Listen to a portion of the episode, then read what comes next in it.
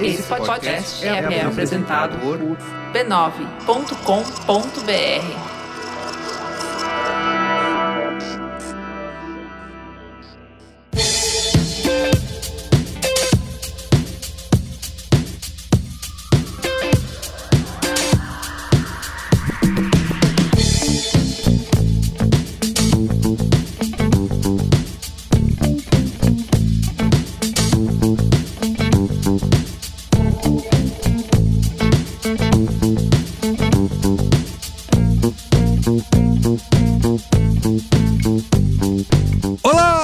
Carlos Merigo, esse é o Braincast número 462. Estou aqui com Bia Fioroto. E aí, Bia? Olá, tudo bem? Olá, Braincasters. Luiz Assuda. E aí, Luiz? e Marco Melo. E aí, Marco? Então, bundão é o Jair, mais do que nunca. Muito bem, estamos reunidos aqui ao vivo e a cores, presentes no estúdio do Braincast. De mãozinha dada, de álcool rodando no sangue. Exato. Já dá pra perceber que a dinâmica é diferente É outra. né, É quando outra, a gente é tá no, no online, né? E aí, tá, tá, tá me ouvindo? É, é o meu- tá, tá com delay? Peraí, só testar aqui. Pim. Gente, o delay Não, do põe pra gravar, Merigo. põe pra gravar. É, põe pra gra- Tá gravando aí? Tá gravando? Gente, peraí que meu Audacity deu ruim. Eu vou Isso sair. aí, eu vou entrar voltar. de novo. É, Inferno! eu odeio. Hoje não vai ter isso porque estamos aqui ao vivo no estúdio Braincast em São Paulo. Branca na B9 Towers. B9 B9, Towers. como é que o Egino falava um negócio que eu amava, que era B9 Sports Arena? Isso, Sports Arena, para falar de um assunto que diversas vezes ronda o nosso grupo lá no, no Zap, o, o grupo secreto. Esse é mais secreto que o secreto. É, isso é só nosso, né? É, onde tem, a um gente... grupo, tem um grupo secreto dos assinantes do Braincast que você pode fazer parte assinando lá em b9.com.br, fazendo parte do, da Braincasteria Gourmet e recebendo o Braincast Extra. Mas temos o grupo secreto do secreto, que é o nosso grupo do Zap. Que isso, que pra entrar nesse grupo, Aí você, você, é difícil. você, por favor, passe Olha, na minha casa, muita pegue gente. um boleto Isso. e pague. Aí, quem sabe, a gente conversa. Eu tô sabendo de muita gente que já quis entrar nesse grupo. Esse grupo, esse é difícil de entrar. E um assunto que ronda diversas vezes ali no nosso grupo é comida, né? Culinária, É, gastronomia. geralmente é arroba Yasuda. Onde que eu posso jantar hoje? Me ajuda, é, por tem favor. muito- exato, exato. tem- Arroba quem? É. Quem? Arroba Yasuda. Onde tem um restaurante foda, isso. japonês, É, arroba chinês. quem? Quero ir no Asca. Você acha que está Isso, cheio é. hoje? Tem muito disso. Vamos comer um Gastronomia. lamen foda agora, que entrega na minha casa. Três da manhã, uma Isso. quarta-feira. Se vira aí, arrume Se vira aí, me Isso. arruma. E seja lá quem for que pergunte, tem sempre alguém online que responde. né? É incrível. Muito bem, então, aproveitando isso, nesse Braincast a gente vai falar por que, que a gente nunca se cansa de assistir e consumir conteúdo de gastronomia, de culinária. A gente passou aí por é, diversos. Acho que são- foram anos que alteraram esse tipo de produção de conteúdo.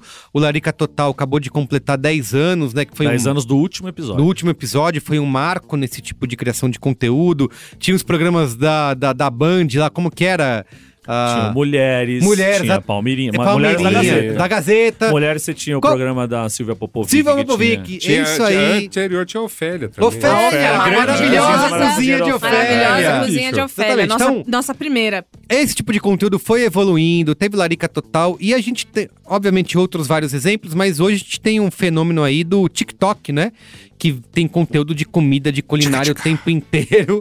A galera vendo lá receitas que parecem mágicas, feitas em Isso. 15 segundos. É. E é um lance, né? Então É uma continua, parada. continua sendo mais Continua. quente do que nunca essa febre dos programas e do conteúdo de gastronomia e de culinária. Então a gente vai discutir aqui um pouco hoje de por que, que isso continua sendo sucesso. Vamos falar um pouco desse histórico aí, vamos falar desses 10 anos do Larica Total. Na era dos streamings também é um outro tipo de entretenimento que é muito. tem muito investimento das plataformas, tá bom? Então, por que, que a gente nunca se cansa, né, de assistir gastronomia? Por que será? Por que quê? será? Por quê? Por que será? Por que, que é um lugar seguro pra produzir entretenimento? É Enfim, verdade, Emílio. essa é a pauta de hoje aqui nesse Braincast. É verdade. Mas antes, Mas antes,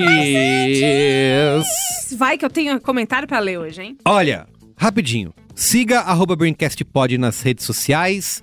Estamos bombando, até já viralizamos no TikTok com nossos conteúdos e com os Brain Cortes.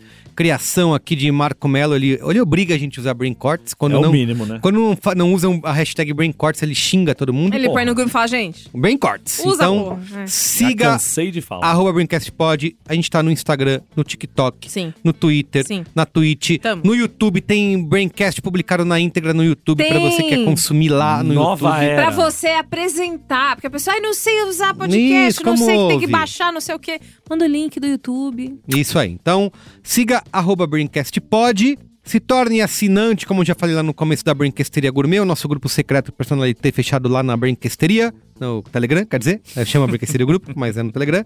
E para você receber, além de conversar com a gente, esses temas que eu trago aqui antes, no conteúdo extra, no conteúdo secreto, é o que a galera tá discutindo lá na Braincasteria Gourmet. Então, a galera pauta a gente. Isso. Então, Ou é não, isso. né? Ou a gente traz uns causos, né? Uns Ah, causos de, uns causos de cacheiro viajante que a gente Também, tem. sempre. Mas, ó, teve a outra vez aí que eu falei, eu contei uma história da minha viagem que eu só contei lá, não contei em Hum. outro lugar. As pessoas ficam conversando. E tem uma coisa que é muito importante. Hum. Teve um outro Braincast aí que a gente conversou. Eu não estava, eu, eu não estava, mas a minha filha de número 3 estava. Conversando sobre como tem marca que prefere não anunciar em lugares que se posicionam Uhum. politicamente. Então, faça, se você puder, se você tiver vontade, se você achar que este é o seu chamamento de Atlântida, Uhum. né? Você, esse mago de luz, financie e ajude a viabilizar o conteúdo que você gosta. Lindo, palavras maravilhosas. Então, b9.com.br barra assine ou diretamente pelo aplicativo aí do Apple Podcasts, você assina o Braincast e recebe conteúdo extra secreto toda semana no seu feed. Falando em Apple Podcast, Fale, Bia Fiorot. a gente tá aqui nessa nossa coisa. Se você tá ouvindo no Spotify, abre agora rapidola, a não ser que esteja num lugar perigoso, né? Aí deixa o celularzinho no bolso, por favor. Mas se você estiver num O lugar Braincast tranquilo... não se responsabiliza caso seu celular seja furtado. Caso- Caso uma pessoa né? de bicicleta passe e pega o seu celular na sua mão. Esses sinto- sintomas, consulte Isso, seu médico. consu- consulte o seu Spotify. Para melhor se você pegar o tá... seu celular, pode entrar dentro de uma loja e use o celular dentro da loja. Abre o seu Spotify, dá cinco estrelas pra gente e dá a seguir. Você vai ver ali o Braincast, não sei o que, tem um botãozinho embaixo ou do lado, enfim, ali, que é o seguir. Isso ajuda a gente a entrar no ranking, a chartear. Chartear! entrar nos charts, a aparecer aquele ali, muito compartilhado. Um grande Isso. sonho. E também, se você ouve na Apple Podcast, ou se você tá de bobeira aí, vai lá, entra na Apple Podcasts, deixa cinco estrelas, está funcionando, as pessoas estão ouvindo o Ah, nosso queria apelo. falar sobre isso. Desde que Bia Fiorotto fez aqui o apelo O apelo. ao vivo e a cores. Nada Galera, mais é do que um grande apelo. Um grande apelo. Vá lá na Apple Podcasts, deixe review pra gente. Diga o quanto você gosta disso. Se você não gosta, não fala nada. Fica. Mas se Ah, você gosta. Discorda aí na tua casa, né? discorda sozinho.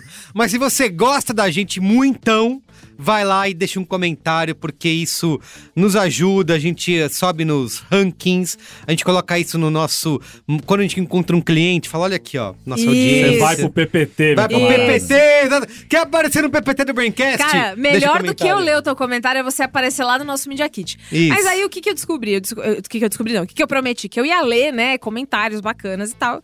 Cara, estou- eu fico muito feliz que seja uma audiência que é tipo, ah, eu, eu, eu, eu vou apelar, eu não preciso apelar pra nude, né? É só um apelo isso. básico já resolve. Um eu vou mostrar o meu peito esquerdo se você deixar cinco estrelas. Não apelo precisa, não básico. precisa. O apelo básico já tá ótimo. Então a gente tem aqui o Rafa Tex, que escreveu. O, o título da, da, da análise dele é Gotas de Orvalho. Nossa, isso é muito bom. A exuberante capacidade de organizar os caracteres em pensamentos alinhados com a modernidade. Ponto. Que as gotas do orvalho, saídas do fundo do meu coração, levem até o de vocês a doce alegria de viver. Que bom do bal, Marquinho! Cara, Rafa Tex arrasou. E um outro maravilhoso. Deixa a cara magoada, Marquinho! que bom do bal! E o outro, que é do Cássio Osvaldo. Tá aqui tudo junto. Cássio, eu gosto quando o Merigo ele, ele quer rir da coisa, mas ele não quer atrapalhar como eu vou falar. Aí ele fica rindo baixinho. Ele fica só. lá no fundo. Enfim. É o claque. Aquele podcast com gosto de amizade antiga. Me divirto, me atualizo e aprendo pra caramba.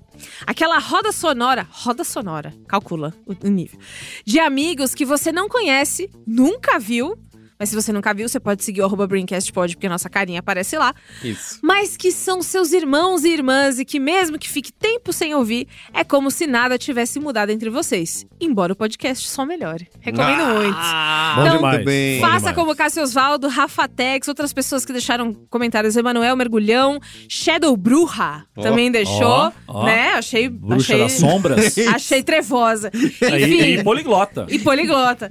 Então faça como eles, deixa sua review de cinco estrelas é, é, dentro do Apple Podcast. Quem sabe você não é lido pela minha, pelo meu tostão da minha voz da próxima vez. Muito bem. Faça isso no, no Spotify também, que ajuda a gente de montão. Perfeito. É isso. É isso.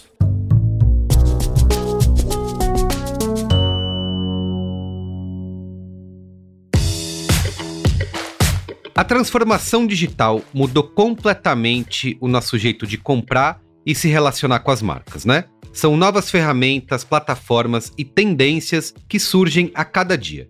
É por isso que as empresas precisam encontrar as melhores formas de se aproximar e de conversar com as pessoas. E claro, tudo isso bem antes e depois delas se tornarem clientes.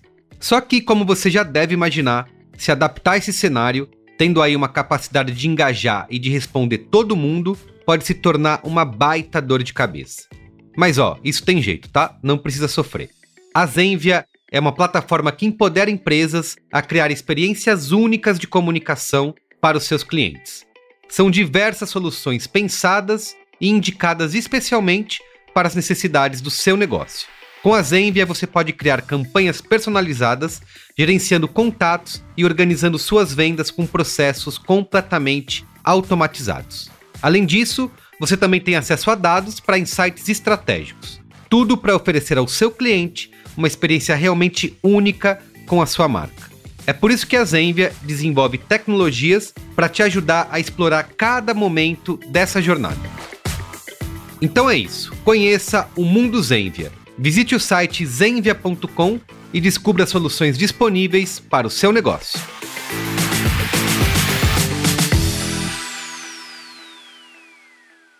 Vamos para a pauta?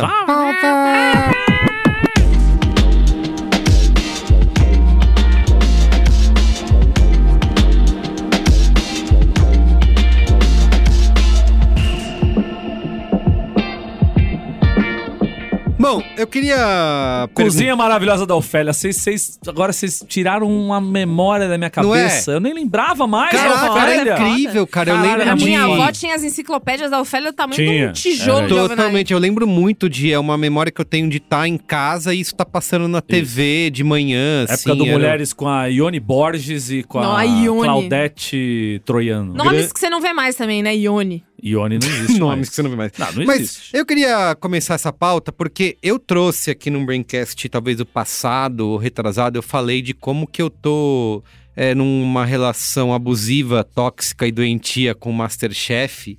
Me explica de onde eu veio não isso. sei, é teve, de onde surgiu, Eu não sei é- explicar, é- teve cara. um dia, teve Ele um dia viu, que você ele viu o Casemiro Isso. reagindo Ah, ao mais tá. novo, entendeu? Ah, tá, ele não. foi apresentado ao formato a partir Você do nunca, você Casemiro é que você nunca tinha visto um Não, nunca, eu, eu Entendi. acompanhei. Deixa eu vou contar rapidamente aqui antes de passar a pergunta pra vocês. É, eu acompanhei na época que rolava o Masterchef a repercussão nas redes, a galera vendo e comentando, a Jiang, né? Essa galera toda que virou meme. Mas eu, eu acompanhava de longe, eu sabia que tinha, mas eu nunca. Lateralmente. Lateralmente, eu nunca parei pra sentar minha bunda no sofá e assistir um Só episódio. sou eu com BBB. Ou acompanhar, exato. Tá. Aí, papo vem, anos passaram. E aí, tudo bem, eu sei que tem lá, é um lance que, uma, que a galera gosta. Aí o Casimiro, nessa temporada atual, ele reagiu ao primeiro episódio. E eu falei, ah, legal, eu gostei muito do Casimiro reagindo ao Pesadelo na Cozinha, do Jacan. Foi o conteúdo que praticamente me apresentou ao Casimiro e me fez gostar muito do Casimiro. Casimiro, um beijo. Você Eles- também já tinha sido impactada por Pesadelo na Cozinha antes? Pelo Casimiro. Não, essa foi a primeira vez Pela também? primeira vez. Porque também é um programa cheio de memes. assim. Exatamente, pelo Tá. Casimiro. E aí eu vi ele reagindo a esse episódio do Masterchef e falei, ah, vou ver, deve ser legal. Me diverti, achei muito divertido. E aí ele anunciou na semana seguinte que não ia continuar reagindo, porque é um programa da Band e, e que, cara, assista na Band, né? Ao vivo a os Band não deixou, porque também É. Vai Dar Namoro é da Record. Não, ele falou deixa, assim, é. ele, ele até faz, cara, você quer que eu reaja? Pede lá, manda e-mail, Isso. m- pede pra galera liberar e tal. Aí eu falei, fiquei assim, putz, eu não, não, não vou mais conseguir ver o Casimiro reagindo. E eu tava numa dica, ah, vou largar, não vou ver mais. Se eu, se eu não tenho o Casimiro reagindo, eu não quero ver.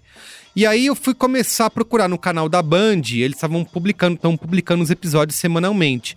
Só que eu assisti, acho que os dois ou três primeiros episódios e acabou, né? Tinha que esperar o próximo. Uhum. Falei, puta, não, não quero esperar. Aí eu, é aí, uma série, né? é uma afinal. série. Aí eu fui lá no próprio canal da Band, do Masterchef Brasil no YouTube. Tem tudo. Tem todas as temporadas. Aí eu falei, puta, vou, vou clicar aqui, vou ver. Cara, não faça isso, porque eu não consigo mais, cara. Eu tô, eu tô parecendo. Não é que eu tô simplesmente consumindo esse conteúdo de maneira viciante, como se fosse uma droga.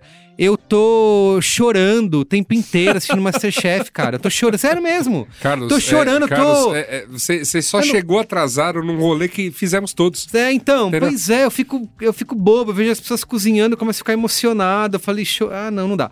E aí, continuo, tá? Isso não, não parou, Ou em inclusive. que temporada você tá mesmo? Tô na terceira agora, Terceira na terceira temporada. temporada. Mas desse, de- desse Essa- momento essa- pra cá, essa- você já lambeu duas temporadas essa assim? temporada- Desculpa, Bia, mas tem, tem, tem acontecido. E os episódios têm duas horas. Essa- tem Mas é duas muito horas. gostoso, é muito bom não, e de ver. Não, é agora muito agora bom, você cara. imagina o desespero nosso que assistiu ao vivo Ah. e que isso começava terça-feira. A 10 da 11 noite. É, Eu imagino. até- E Com até- comercial, né? tem É, duas horas só de é, conteúdo. Veio o comercial só- da van. Só de arroz cremoso tinha Isso. 40 Eu minutos lembro de dos propaganda. memes da Embalicho, do arroz Embalicho. cremoso. Embalicho. Eu O lembro Embalicho hoje faz propaganda com, com é, computação gráfica. Computação, época era evoluiu. PowerPoint, A. Era um PowerPoint. Então, assim, pra PowerPoint. resumir e fechar, eu tô nessa fase, eu não sei explicar, eu não entendo, é simplesmente uma coisa que tá acontecendo comigo. A gente. Eu- a, a gente te abraça, Quando Merigo. terminou a primeira temporada, eu falei, não, chega, acabou, eu já vi, eu já entendi o formato, eu já sei o que acontece, mas eu não consigo parar. É tipo Não, é droga muito mesmo, bom, é eu muito preciso bom. ser... Parabéns, Eu já falei, eu pedi no grupo, você- Rehab. Vocês ignoraram, eu falei, gente, eu preciso de ajuda, eu preciso Carlos, de intervenção. Eu, Ca- Carlos, eu, eu queria te dizer que é muito bonito seu relato. Eu, eu fui um contumaz consumidor de Masterchef, principalmente nas primeiras temporadas. É bom. Porque depois Que é de também... 2014 a primeira, Não, né? deu- Já deu faz uma quase- cansada. de- É, quase não, dois depois é que, anos. assim, é, que, é que o formato ele não muda, não variou Eu- muito. Mas eu trago dados de que deu É. essa cansada, mas diz que essa, essa temporada Agora atual tá- tá sendo- subindo. Ó, né? Mas é a- porque tão- rolou mudança e porque durante a pandemia o formato mudou, né? Era um programa. É, o formato- o tinha for- um ganhador por, por episódio. É, o formato Não da era um, pande- um programa for- de temporada. É, o formato da pandemia foi um pouco cansativo. Ah, é. Entendi. foi Eles ruim. mudaram o formato na Porque pandemia. não podia É. colocar muita gente durante muito tempo dentro do estúdio e tal, não sei o quê. E agora eles voltaram ao formato. Formato antigo. E aí deu todo o lance que a Paola saiu, entrou Helena Riso. E tá Isso. subindo. Então tem É. essa, e, essa e só pra dar, um fechamento e passar pra vocês de Tá bom. verdade, eu fiz esse relato no Braincast e eu comecei a receber vários comentários no Twitter e no Instagram de uma galera falando assim, ou gente que já tava vendo, que tava durante a pandemia começou a maratonar, streamar Masterchef como se fosse Stranger Things, sei lá, e, agora, e uma galera marcando assim, você falou, eu comecei a ver, eu tô pirado, o que que tá acontecendo? então a galera se reconheceu nesse comentário, tamo junto, e eu fico feliz, ou, ou sei lá, preocupado, porque eu tô consumindo isso como se fosse cocaína, e, e nunca consumi cocaína, gente, mas É isso como que eu se falar, fosse... né? Olha, Ele gosta. É, Ele gosta. Mas ao mesmo tempo feliz que eu ainda tô só na terceira temporada e tem sei lá quantas mais sete, então tem conteúdo. Não, eu como falei, como eu era, eu era um consumidor contumaz, eu era tão consumidor e comentarista de Masterchef nas redes que fui parar numa final de Masterchef É mesmo? convidado, é. Que isso, como, Yasuda? Como, como Não, peraí. influencer. Tuiteiro, tuiteiro convidado. Ah, convidado. Ah, tá bom. Achei que É. você tinha ido lá Não, não, cozinhar. Não, não. não. Ah, É, sim. é, Não, ele foi- Eu fui Não, tá bom, Mas eu fui, fui aos lembro. estúdios da Pessoal da internet. Fui, fui aos estúdios da Bandeirante, fui muito bem Que recebido. depois virou ao vivo, Comi, né? Meio ao vivo. Bibi, foi, foi, foi um rolê aquele dia. O, saí com uns ex-masterchefs e tal, fomos parar no karaokê na Roosevelt, o cara levou nossas essas almofadinhas do Twitter, safado. É você mesmo, seu Foi ex-Masterchef, aquele tô te olhando. Masterchef que foi,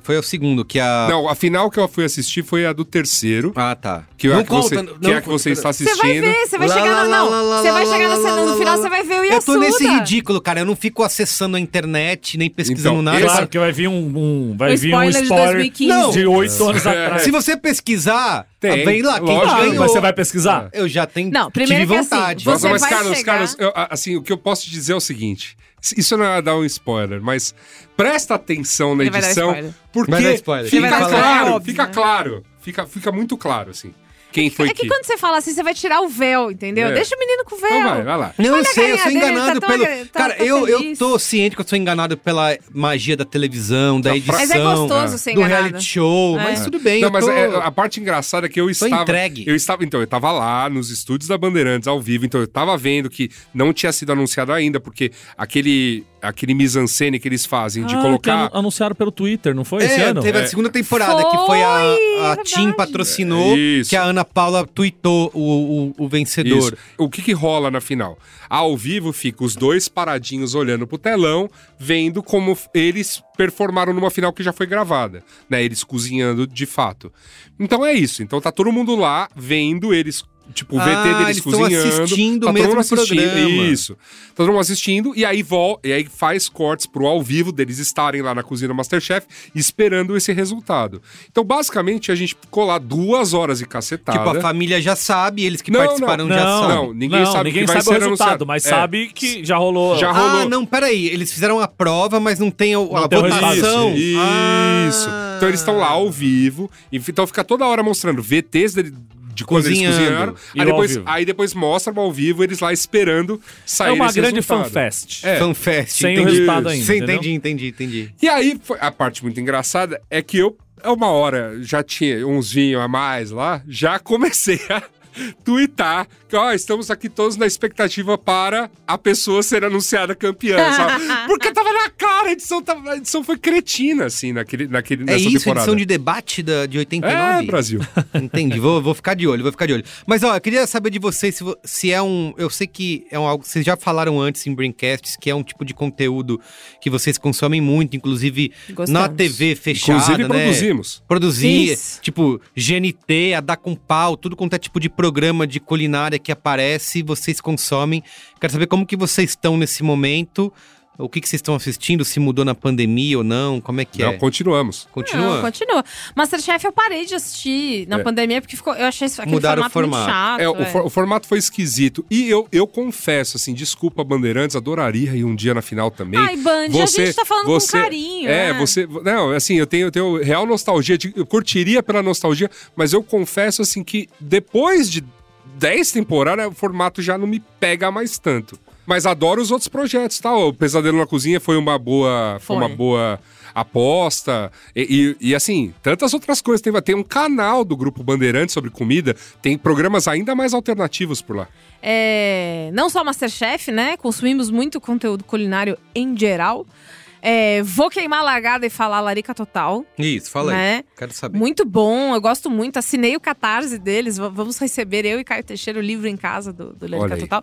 Eu gosto muito de cozinhar e eu aprendi a cozinhar na internet. Então, eu, eu comecei a cozinhar por causa do canal de uma gata empreendedora que fazia doce e depois é, mostrou-se uma pessoa Certo. bastante Contro- controversa. Controversa, Controversa. controversa, complicada, né?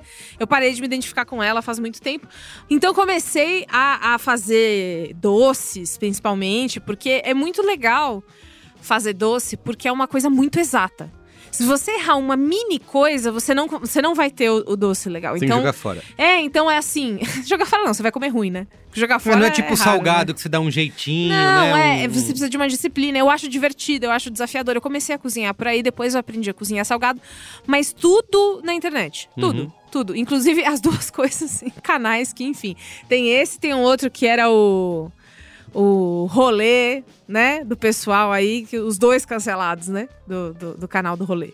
E aí o, o- a história, eu, eu comecei a fazer isso, depois eu comecei a me, me interessar de verdade, e aí eu, eu, eu comecei a ver canais de técnica. Técnica de como é que corta as coisas, como é que não sei o quê. Hoje que eu modéstia à parte, sei bastante coisa, eu amo coisa de culinária rápida. Então, TikTok, eu gosto Sei. muito. Mas, ô Bia, esse bagulho do TikTok, eu acho que é muito enganoso, cara, porque eles não. é, parece que é muito fácil e rápido, Não mas é não tem. a- enganoso, você tem que saber fazer. Aqueles tipos de vídeo, de verdade, é. É- tem um cara é, que eu. é, é ter ideia. É. É, mais, é mais Mas ter ensinar- ideia, É, entendi. é, não é pra te ensinar a fazer, porque realmente. É, porque eu vejo. não Você tem que um saber ali. fazer, você tem que saber. É. Então tem um, tem É. um, um, um negócio, um frango que eu aprendi no TikTok que eu fiquei apaixonada, que é o frango de manteiga com mel.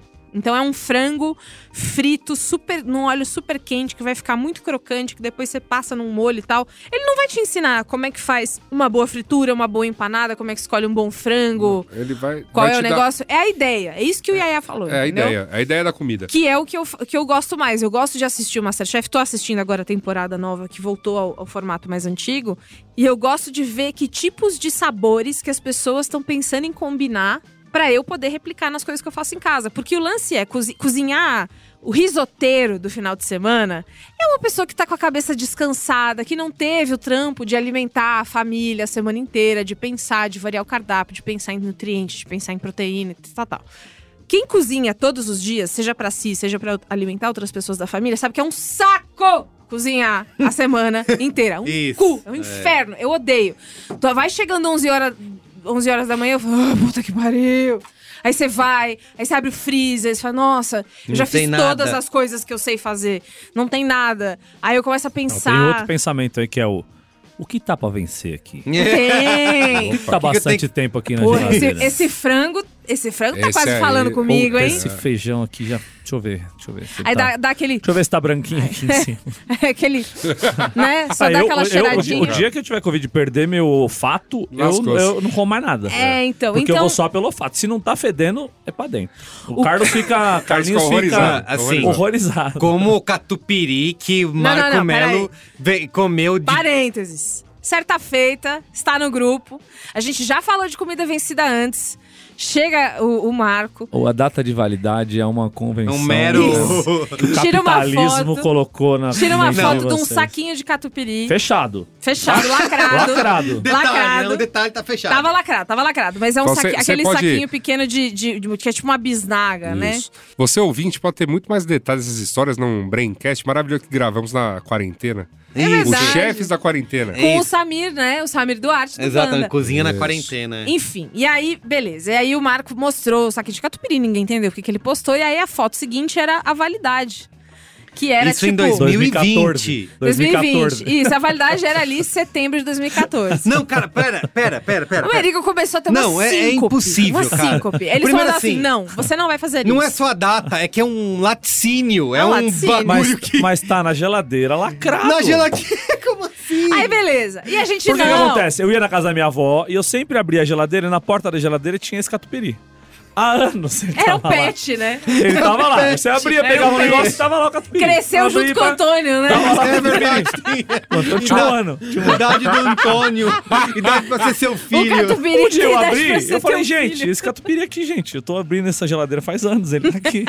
Fechado, lacrado, Isso. na geladeira, bem acomodado, geladinho. Acomodado. Perfeito. Ai, Não era nem no nojento. congelador, era na geladeira. Aí ele falou, eu vou provar. Aí a gente, não, você vai parar no hospital. Não sei o quê. A foto seguinte da gente em protesto. O Merigo desmaiado na É própria ele casa. lambendo, jogando. É ele, no é ele Não, com não. o catupiry no dedo, assim. Na banheira, com o Maravilhoso. do ele, tava, ele tava Lucas Neto, Tava. né? Ele passando o catupiry na maravilhoso. boca, Meu comendo, tio- feliz. Ficou lá na minha avó, meu tio comeu aquele catupiry inteiro. Não, não pode ser. Tá E- tudo e certo, tá todo mundo todo vivo. Tá todo Não, mundo Tá nojento, todo mundo. Ó, tá. Mas Tem- fechando parênteses, só pra finalizar. Então, antes de eu aprender a cozinhar, eu, eu consumia muita coisa de como é que faz, como é que faz, como é que faz frango, como é que faz não sei o quê.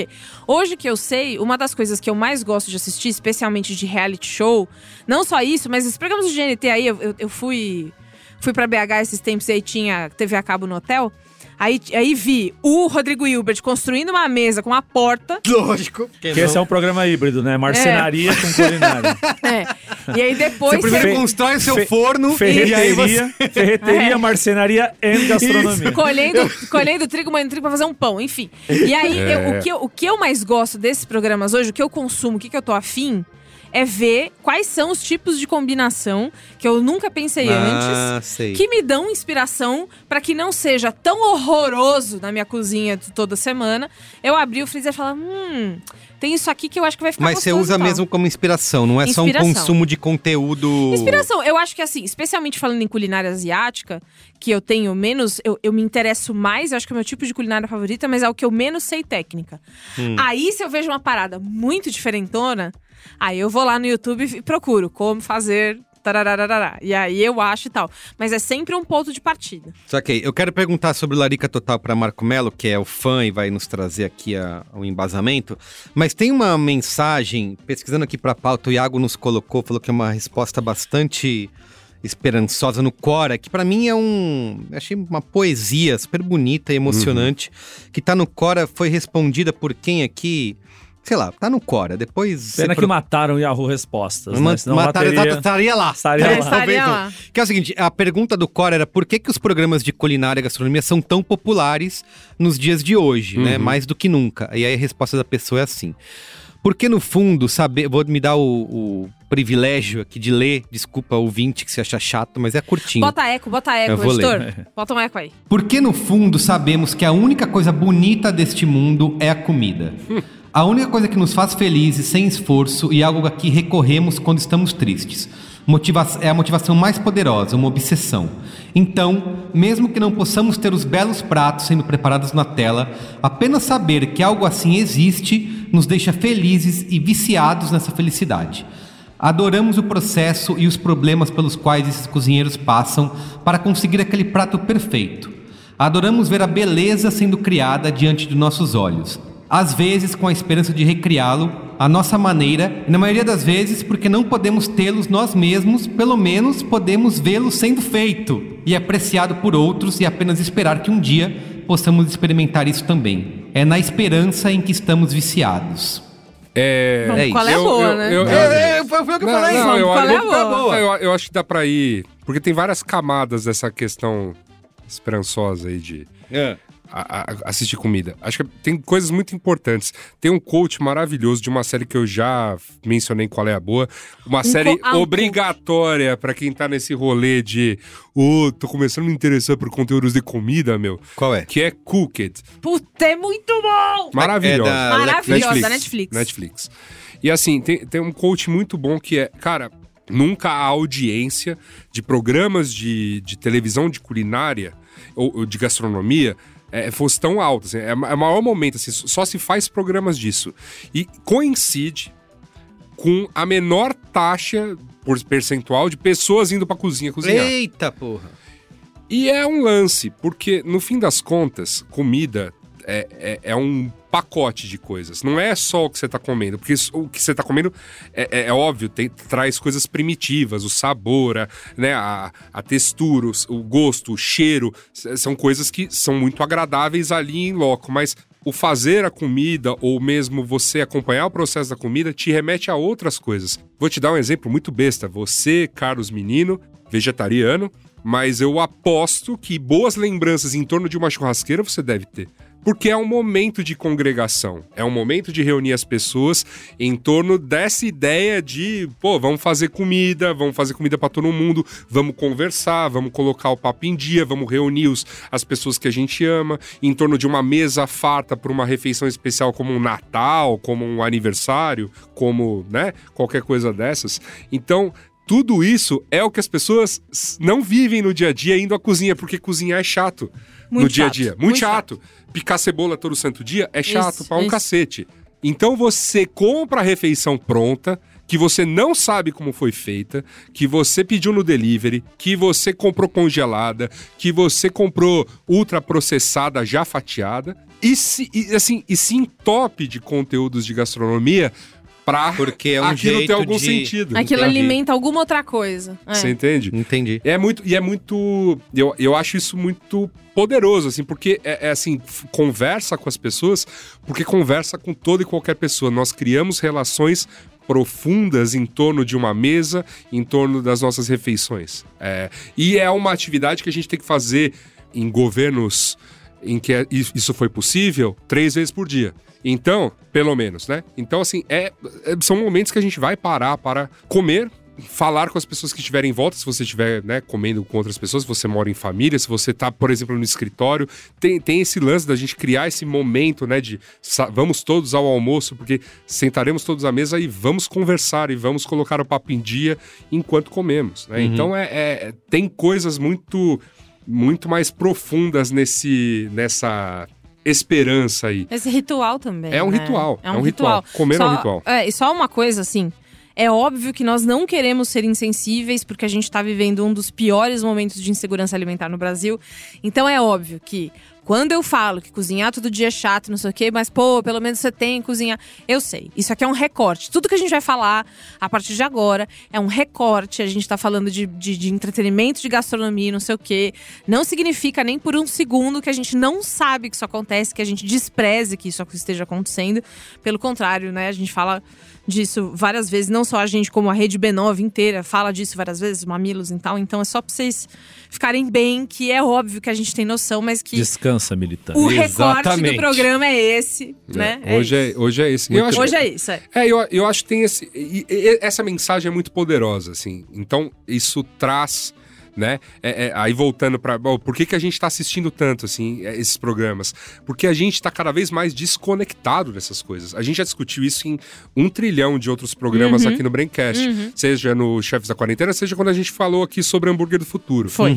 Cara, a gente tá, assim, muito desconectado do, do- da onde vem a comida, de como é, como é que as coisas que eu como chegam à minha mesa. Como é que chega na bandejinha de Como é, isopor, é, né? exatamente. E depois, eu acho que pra muitas pessoas, né, até o como é que essa, essa bandeja crua de comida vira comida, porque nem isso, né? Nem isso É, consegue. é, essa essa né, habilidade que é o, o cozinhar.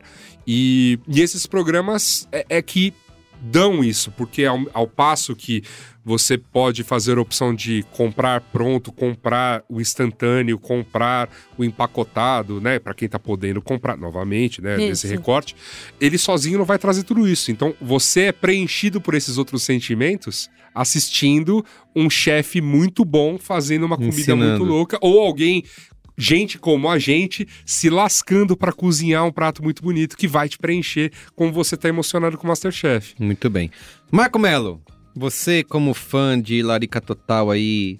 Então, Eu- é aí que eu entro. É isso, Porque- eu sou contemporâneo do Larica Total, acompanhei na época também todo o sucesso em torno, mas não é um Fala programa. pras pessoas quem você é, Mirim. É, fala assim, não foi um programa que me pegou, nunca assisti, às vezes que eu tentei ver, não não se conecta comigo e eu nem consigo entender por que, que as pessoas gostam tanto. Eu simplesmente. Ah, você é muito difícil, Isso é cara. difícil, né?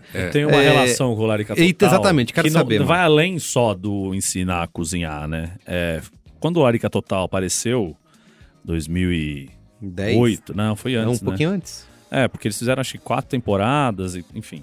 2009, 2000, 2008, 2009, é, era uma época em que eu tava consumindo muita coisa que dizia muito pra mim, tipo Hermes e Renato, Sei.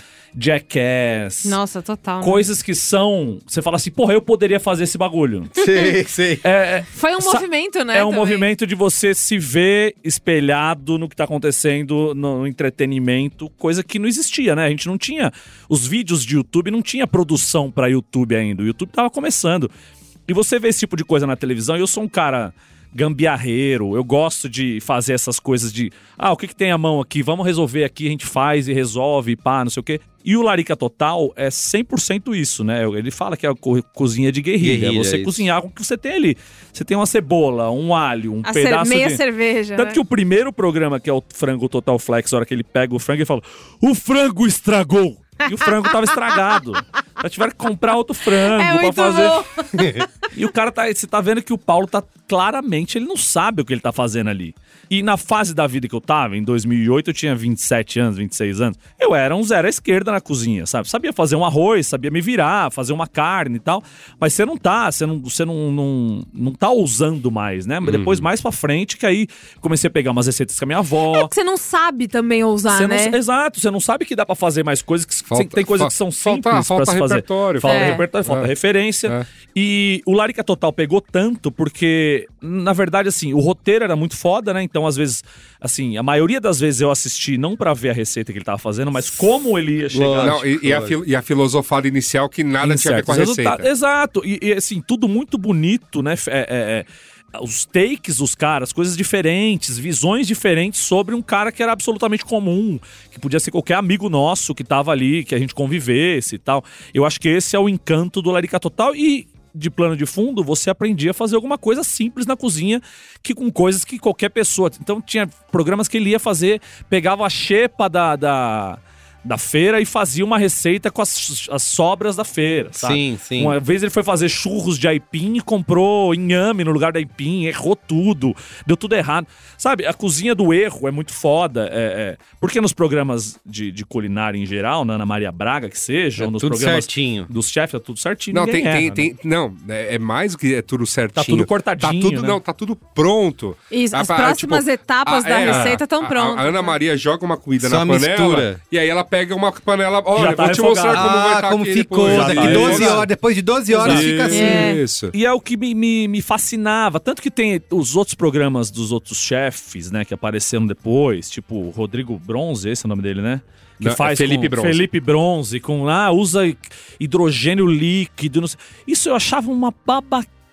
Um bagulho. Falando, mano, onde que a Dona Maria vai arrumar um nitrogênio líquido pra fazer Litrogênio. o bagulho? Litrogênio. Litrogênio. O litrogênio. Um litro de nitrogênio. O Não, litro, é litrogênio, o litrogênio é um líquido. É, é, é um rapaz que cria marcas. Ah, Entendeu? você, olha. É- Marco Mello é um rapaz que cria marcas. Põe nos próprios nos mercados mais. mais- Litrogênio. Litrogênio Os líquido. melhores, melhores casos do ramo. E além disso, além do, do Larica Total ter marcado essa época de televisão, né? E, e, e- e, assim, quem, quem curtia e quem viveu isso, quando viu que tava tudo no, no YouTube, por exemplo, eu na pandemia eu consumi todos os programas do Larica Total de novo no YouTube Ah, é mesmo? na Eu sequência. também. Porque tá tudo lá. É. E cê- e cê- e a gente não tinha isso, né? Antigamente, à mão. Isso. Você tinha que estar na, na Não frente da TV streaming. no sábado, nove da noite, porque ia ter o Larica Total e. E agora você tem na sua mão. Você vai lá e você vê, puta, tá almoçando, coloca lá só pra se divertir, só pra dar umas risadas. pica um alho. É isso, exatamente. E tem um outro fenômeno que é o conteúdo de comida na televisão mudou. Né? A gente falou aqui da Cozinha Maravilhosa da Ofélia, do programa Mulheres que tinha ali receitas, depois Ana Maria Braga no, Silvia no. Note a Note. Note a note, é mesmo. Mas, a partir de quando o Anthony Bourdain virou um negócio, virou o chefe estrela, e ele fez um programa super diferente sobre, não só sobre comida, mas sobre as pessoas em volta da comida, que esse é o grande trunfo dele, né? Ele tá contando histórias em volta da comida, ele não tá Isso. falando sobre comida, ele não tá Sim. ensinando a fazer uma receita na frente Não, da TV. e, e trouxe uma legião. E isso foi um modelo super replicado depois. Exato. Né? E isso mudou a forma com que se mostra comida na televisão. O Rodrigo Hilbert, num, num- num espaço e tempo muito mais longe, é um filhote disso aí. Porque ele tá contando uma história, ele não tá só falando que, ó, eu vou fazer o que um frango que é assim, que assado. chama-se tempero de família. Exato, né? ele tá, tá É. criando um imaginário em volta da comida, Be sabe? Bela, Gil, Lembra daquele programa da MTV que era Astrid cozinhando também com, na cozinha com Astrid, É acho que era verdade. assim, que era. Que era isso, era ela conversando com Conversando alguém, com a pessoa e fazendo a uma comida comida. era um Você pega o detalhe. É, panelaço do João Gordo, que é isso, tem um chefe fazendo uma comida, antes era ele fazendo, né? Agora tem uma pessoa cozinhando e ele vai entrevistando a pessoa, no final eles sentam, comem uma comida e tal. Eu acho que as coisas que permeiam a comida, é o que a Suda falou antes, são muito mais interessantes em, em conteúdo do que a receita. do que a em si. receita em si, saca? Pra E aí, mesmo pra receita... A receita, é, é, é, aí surgiu um negócio chamado internet. Tipo, quer receita? Vai, vai lá. Procura. E Vai lá no E Tudo e a- no site. E né? até, exato, até pra, re- pra receita em si, surgiram formatos como o da Rita Lobo, por exemplo, que é um puta de um sucesso. Depois a Paola fez um canal dela e tal, que é mostrando é, Passo a passo. E passo. desmistificando algumas coisas, né? Tipo, ó, cozinhar um feijão, puta, cozinhar um feijão, puta de um cara, você tem que usar panela de pressão, cacete. Você vai lá no canal, eu aprendi a fazer feijão. É, um dia eu queria fazer feijão, liguei pra minha avó, peguei umas dicas com ela e falei, agora eu quero saber medidas e práticas. E fui no canal da Rita Lobo e, puta, é mó tesão, sabe? Não, e a Rita Lobo é assim, o que, se você fizer o que ela mandar, vai fazer Ela explica tintim por tintim, né? direitinho. né? Exato. É Muito muito, bem. É muito testado e retestado, né? A Sim. gente tem um. O Caíto Manier mandou pra gente um Ah, áudio. Maravilhoso, maravilhoso. Sou muito fã, Ah. Caíto. Falando aqui sobre o Larica Total. Caíto que Poxa. dirigia o programa junto do Leandro Ramos e do Felipe Abraão. Eles que Isso. faziam os roteiros, participavam às vezes de algumas gravações e Sim. tal, e acompanhavam o Paulo em todos os passos do Se Larica você não reconhece o nome, você certamente conhece ele como Rogerinho do Total. Engá. Rogerinho do Engá e o Julinho da Van também. Fala aí, pessoal do Braincast. Um prazer falar com vocês. Aqui é o Caíto Manier, sou um dos diretores e roteiristas do nosso querido e lendário Larica Total, a culinária da verdade, e também Choque de Cultura, Lady Night, Mundo de Orel, entre outros. Cara, eu acho que o programa de culinária ele nunca vai acabar porque a fome não acaba, né? As pessoas, né, estão sempre com fome, né? Por isso que é até um problema difícil, né? Porque você come, mas amanhã você quer comer de novo. Quer dizer, nem amanhã. você come daqui a meia hora você quer comer de novo, né? Dependendo da tua ansiedade.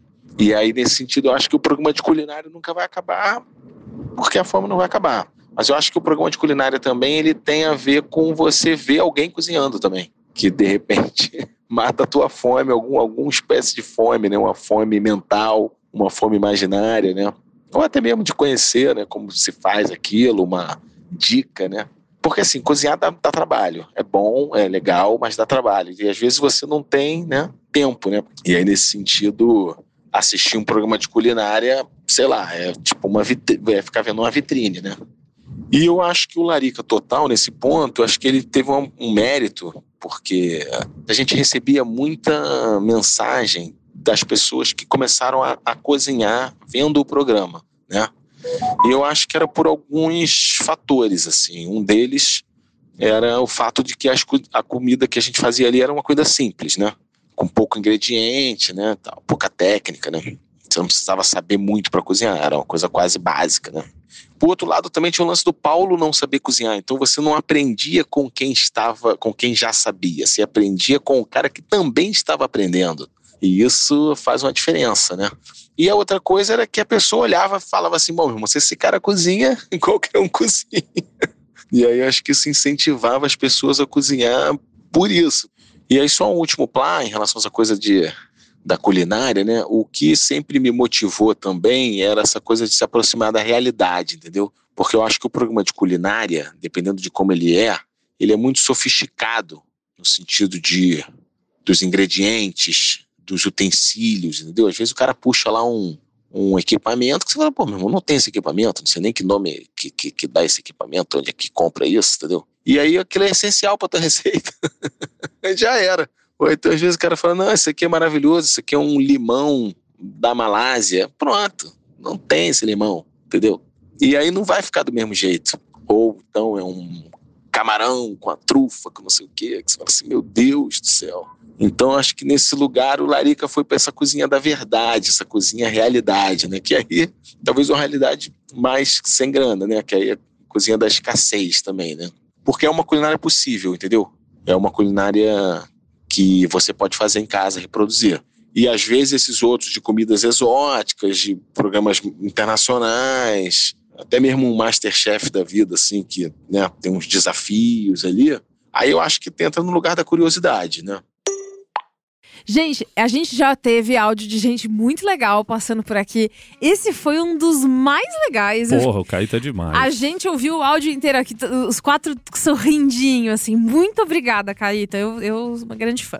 A gente, a, gente, a gente gosta não só do Larica, né? A gente gosta de toda, todas as outras A obra. né? Isso, A isso, Obra, isso. vida e isso. obra. Pessoa, vida e Passa lá obra, em casa exatamente. tomar um café, você, Exato. sua senhora, a senhora Caíto, Caíto. Tem um vamos- vamos ponto que o, o Caíto falou que acho que é bastante é, marcante mesmo no Larica Total, que é.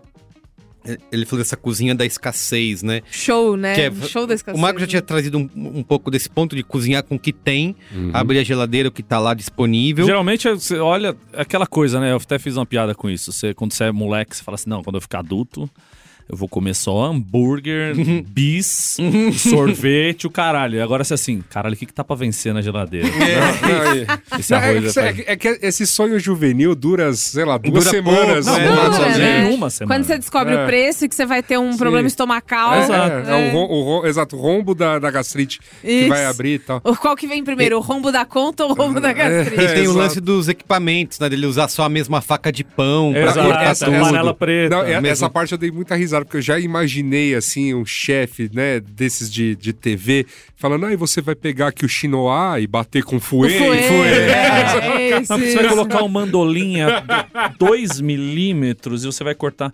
Mas eu sou um. Voltando, né? Eu sou um filhote. Quando eu comecei a fazer os conteúdos de air fryer por aí, pra fazer as palhaçadas e tal, eu sou 100% inspirado no, no Paulo. Paulo de Oliveira, o Paulo, o personagem do Paulo Tiffenthaler. Que aí você vai ali, puta, aqui você vai aqui, colocou aqui um pouquinho de pimenta, um pouquinho de sal e tal, sem muita medida, e vai fazendo, e coloca ali, ó, coloca aqui, gira aqui, e você vai olhando. A hora que estiver pronto, você sabe que tá pronto, e pá.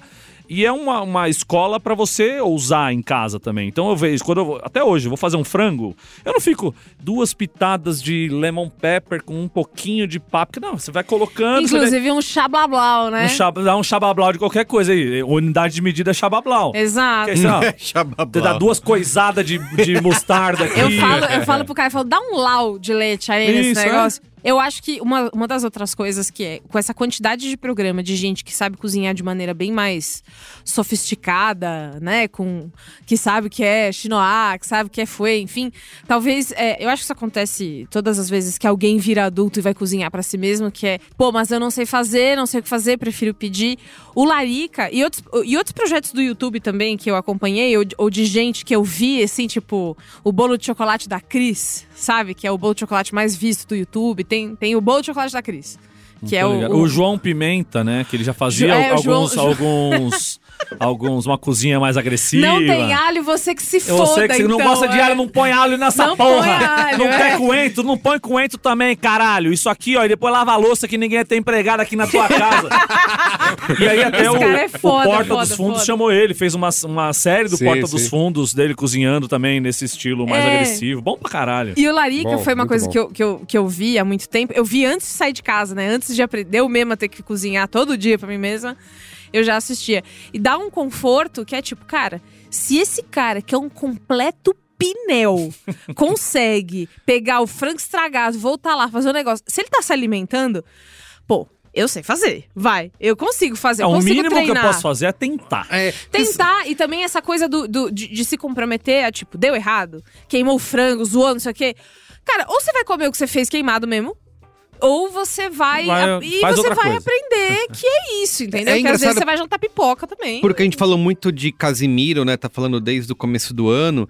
Mas acho que o conteúdo que, pra mim, pelo menos, que me pegou e que eu assisto é o conteúdo dele reagindo à comida, né? Exato. A ver sendo feito. Comidas indianas. Comida de Comida todo de tipo, é o que eu rua, procuro. é. coreana. É uma loucura como tem essa conexão de você.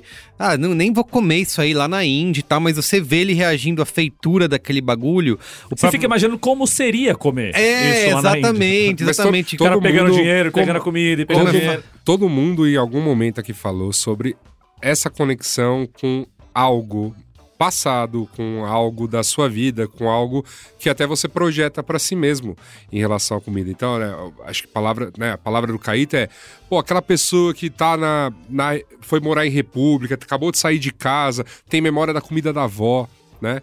É, ah, né, co- nós aqui mesmo comentando, ah, qualquer memória que a gente tem, aquilo que a gente comia em casa, aqueles momentos que a gente se reúne. Comida, no fim das contas, é, é muito essa coisa. Eu acho que tem, a Larica Total tem uma, um mérito espetacular, fabuloso, de mostrar, mais do que até, assim, um, um- completo despreparado na cozinha, né? Que o Paulo é, fazia, encarnava muito bem esse personagem e que dava essa coragem de cozinhar, mas é a, cozi a, a cozinha do erro é a cozinha de casa. A cozinha da mãe tem erro pra Dedéu. A mãe queima as Não, e que coisas. você não precisa ter a faca perfeita pra cortar a É, cebola, e que você não precisa ter a tem, panela perfeita pra não fazer não tem. sei o quê. A avó, a avó era, é, é, também botava os temperos na base do chablau, entendeu? É isso. É, é- é- é, tipo, tu- todas essas coisas remetem. Então, assim, é, o formato é muito. Eu vou, complemento aqui. Eu acho que o formato é muito vencedor, né? E assim, se não teve o sucesso em audiência, porque passava no Canal Brasil. É, mas eu acho que teve um, um- teve um sucesso, assim, de crítica, né? Uma repercussão, uma né? E de repercussão. marca que deixa. É, Isso, isso, exatamente. Que, que é, realmente foi um. Aqui no Brasil foi o, o primeiro formato que realmente deu essa, essa explosão num momento que o mundo já pedia mais essa, esses momentos verdade, que outros formatos, talvez não tão verdade quanto Larica Total, é, é, trouxeram também. A gente comentou do Anthony Bourdain, por exemplo. Uhum. Pô, é, de mostrar a história por trás de quem tá ali cozinhando, de que tem o restaurante e tudo mais, e que outros depois seguiram muito bem. Eu, por exemplo, já também recomendei David Chang, por exemplo. Tá, tem uma série maravilhosa, e pena que muito curta, e eu descobri agora, reassistindo a segunda temporada, lembrei, ah, é, ele foi pai. Então a série acabou, assim. Ele tá com Não, outra você tem ocupação. até os formatos de É. react, né? De pessoas Sim. cozinhando. Você tem o Uncle Roger, que a gente falou lá. Ah, que é um é. comediante Sim. fingindo sotaque de asiático morando na Inglaterra. Parece entender muito de comida asiática por conhecer, não por ele ser um chefe e tal. E ele fica reagindo Não, por, a ele, é, por, pessoas. ele, por ele ser assim, É. a, famosa história. E, eu- e o prato que ele comenta ele é muito bom. Aí te dando um pouco mais de contexto. É, fry rice é a comida. Assim, sabe o, o, que, a gente, o, que é, o que se faz com sobras? É. É egg fry rice, né? É, isso é na casa de qualquer asiático. Qual- assim, japonês, chinês, coreano, qualquer um tailandês. Cara, sobrou, ó, você pre- arroz, né? Você vai fazer arroz pra qualquer Até porque refeição. a panela de arroz é um. grande. Né, e, é, e é um item indispensável E- na casa dos asiáticos. Isso, né? mas assim, arroz mesmo. Brasileiros comem muito arroz. Você sempre faz arroz pra sobrar, certo? Só que aqui a gente tem um lance. O que, que a gente faz com o arroz que sobra? Ah, talvez um bolinho de arroz. Bolinho de porque, arroz. porque requentar, né? O arroz fica Eu tô aquela. sempre no papada. mexidão. Mexidão. É, Mexidão mexidão é bom sucesso. também. O lance todo é isso. Cara, Que é o fry ba- rice, A, ba- é, a base é fazer um fry rice. Então, assim, qualquer pessoa é capaz de opinar Exato. sobre, sobre fry rice. E aí é muito bom isso, que esse Uncle Roger, ele é justamente ele encarnando um, Um personagem. um personagem, um, um asiático mais velho do que esse rapaz é, né? Que ele, ele é bem É, e, jovem. e é meio purista quanto ao fry rice, né? Então É. você coloca muito vegetal e não, não vegetables, vegetable boring. good tossing, good tossing. Quando o cara faz o movimento do, Oh. da walk, assim, good tossing. Tem É. um. Eu acho que também tem uma outra coisa que é. Eu, eu cozinho bastante. Depois, quanto mais tempo passa, mais eu cozinho. Não só pro Caio, né? Que moramos só nós dois, mas quando eu vou ver minha sobrinha, eu cozinho pra ela e tal. Existe uma sensação. Acho que todo mundo que já cozinhou pra alguém que, que ama, é uma sensação perfeita que é você ver a pessoa. Ela não precisou elogiar ostensivamente sua comida, uau, não sei o quê. Mas quando você vê que tá todo mundo satisfeito, nutrido, barriguinha quentinha, com uma coisa que foi você que fez, é, é, não tem paz maior no mundo pra mim. Eu- às vezes eu olho. E eu que faço pro Antônio, ele olha pra mim, nossa, tá ótimo. Eu falo, ah, meu filho. ah, é, É, muito delicioso. é. E assim, Igual que o a dia que ele pessoa. falou assim, nossa, pai, esse frango tá ótimo. Eu falei, é porque é porco, filho. Mas ver a pessoa, a pessoa de barriga cheia. Nossa, que frango bom. É porco. diferente. Cara, que é exatamente isso. Nossa, cara, que frango. É por- porque é, porque é porco, cara, é óbvio que é porque é porco, meu Deus do céu. Mas eu faço ótimos franguinhos. Sim, é, é, essa coisa um pouco mais piegas, né? De você ver quem ama, quem você ama, que tá alimentado, tá nutrido, tá, tá, tá satisfeito. Mas eu vou além com uma parada que você fez, que não precisou de grandes lances, que você é. Aff, cara, é Então, mas eu vou tamanho. além. Ontem, eu tava dando esse exemplo pros caras hoje na hora que a gente foi almoçar. Ontem, eu acabei o trampo, falei, falei, puta, vou tomar um banho, vou pedir um delivery que eu mereço Ah, hoje. sim, não fazer sim. Porra Também, também tem seu valor o delivery. Porra, fico aqui sossegado. Aí, beleza. Aí fiz meu, meu, minha fisioterapiazinha em casa ali e fui tomar meu banho. No meio do banho, eu falei, cara, mas puta, vou ter que sair daqui. Vai demorar uma hora pra chegar essa merda, até escolher alguma coisa. Vou ter que descer. Vou ter que descer, eu quero que queria já pôr um pijaminha, sabe? Já ficar Isso, aqui no é esquema totalmente. e tal. Falei, quer saber, tem que largar a mão de ser vagabundo. Aí fiz uma puta numa saladona, fiz um. Joguei umas batatas fritas com, com batata na air com Já era. Frango batata, na air batata fryer. com batata. Não, frango com a batata já faz tudo junto ali. Mas é frango, frango ou é frango porco? Não, frango, frango, frango. pega gosto não, do outro. Mano, aquelas é, filé de sobrecoxa que você corta uns pedaços Ah. grossos assim. bastante tempero, páprica, aí é isso, chablau de páprica com lemon pepper, com fumaça, fumaça é, Líquida, em- não, em fumaça pó. em pó, com alho em pó, com não sei o que em pó, uma pá de pó. Sabão em pó. Sabão em pó, mostarda, mistura no saquinho. Já, já peguei a batata, joguei nessa mistura também. Comi. Air fryer. Air fry. Pá, 20 minutos. já- gente, alguém tem dúvida? é o tempo, que de, vai é ser tempo de um? Casimiro. Um vídeo do Casimiro reagindo alguma coisa. e ainda se Delícia. você tiver a manha, você vai faz, você faz isso, joga na air fryer, vai pro banho. Não, porque lá em casa não pode ligar air fryer e E eu chuveiro. ao mesmo tempo. Cai a fase da casa. a, a, cai a fase da casa. Eu tenho esse problema em casa. Que nunca vou resolver. Aí, meu, ficou pronto. Eu comi minha comida lá em casa. Na hora que acabou, que eu levantei e falei: caralho, eu nunca fui triste na minha vida. Caralho, tava muito, muito, muito, muito bom. Eu fui muito, muito feliz. É. E se eu tivesse pedido um delivery, talvez eu fosse feliz. Mas eu não tive, não ia ter aquela. Aí fui lá, peguei. Fora minha- economia. Tem Pe- outra. Peguei minhas quatro mexericas, que é a minha sobremesa preferida. Muito comi bom. minhas quatro mexericas. Fiquei prontinho pra assistir meu conteúdo e depois ir pra Naninha. No Tem outra, tem outra Olha coisa. o velhinho, É. cara. Nossa, Você imagina o Marco de meia, de, de lã. Peguei minhas quatro mexericas, botei, botei um videozinho do MBL. Só falta o gato no colo. Coloquei Olha, um pingo nos Mas ó, is. i- isso tudo. Isso. Isso Adoro tudo- ver ler da Nagli e fui dormir direto. Isso tudo, que, isso tudo que o Marco tá relatando aqui, que é muito bom e o ouvinte também deve estar achando maravilhoso, remete a outra coisa que a gente consome muito nesses programas de gastronomia. Que eu, desculpa usar o termo, mas é ele mesmo. A gente tá consumindo muito storytelling de comida. Hum. E aí o lance todo de talvez, né? E esse não é realmente repleto no dia a dia mesmo, assim. Porque você pode, cara, você pode até, né, ousar aí pedir todo dia o delivery do cara que bate ele mesmo, o grão de bico para fazer ombros. Tá bom, mas cara, no dia, no grosso do dia a dia, tu vai comer pasta industrializada mesmo, se você, assim, não tem bolso que Ah, aguente, sim, entendeu? Sim, Então, a- a- o conteúdo sobre gastronomia te traz isso. E, e essas aventuras de Marco na cozinha, reproduzidas na, por alguém, para poder ter alguma história, ou poder ter algum. até, né, saber É verdade, conteúdo sobre aquilo. Tem um ponto que eu vejo que eu fico muito ligado e me interesso é ah, a história da criação desse prato, de que, que você pensou, da onde vem, receita de família. E você fica já, meu, que. É. Quero ser surpreendido por esse tipo de coisa. E tá num campo, isso que a Suda falou, da história, né? Do. É, lúdico. Do lúdico. Não, não necessariamente, eu não vou alcançar isso, eu não vou fazer. Talvez eu come e nem goste, mas... Exato, exatamente. não vou nem gostar, também, mas é. eu vou comer, eu vou assistir isso comendo um miojo ou uma batata Mas frita. é, mas é o resultado que a gente espera quando a gente vai fazer uma receita que, porra, eu falei aqui lá antes da gente vir gravar que eu fui no, no domingo almoçar com a minha avó, tava só ela e meu tio lá, e puta, ela fez um franguinho com bastante moela, que eu adoro moela.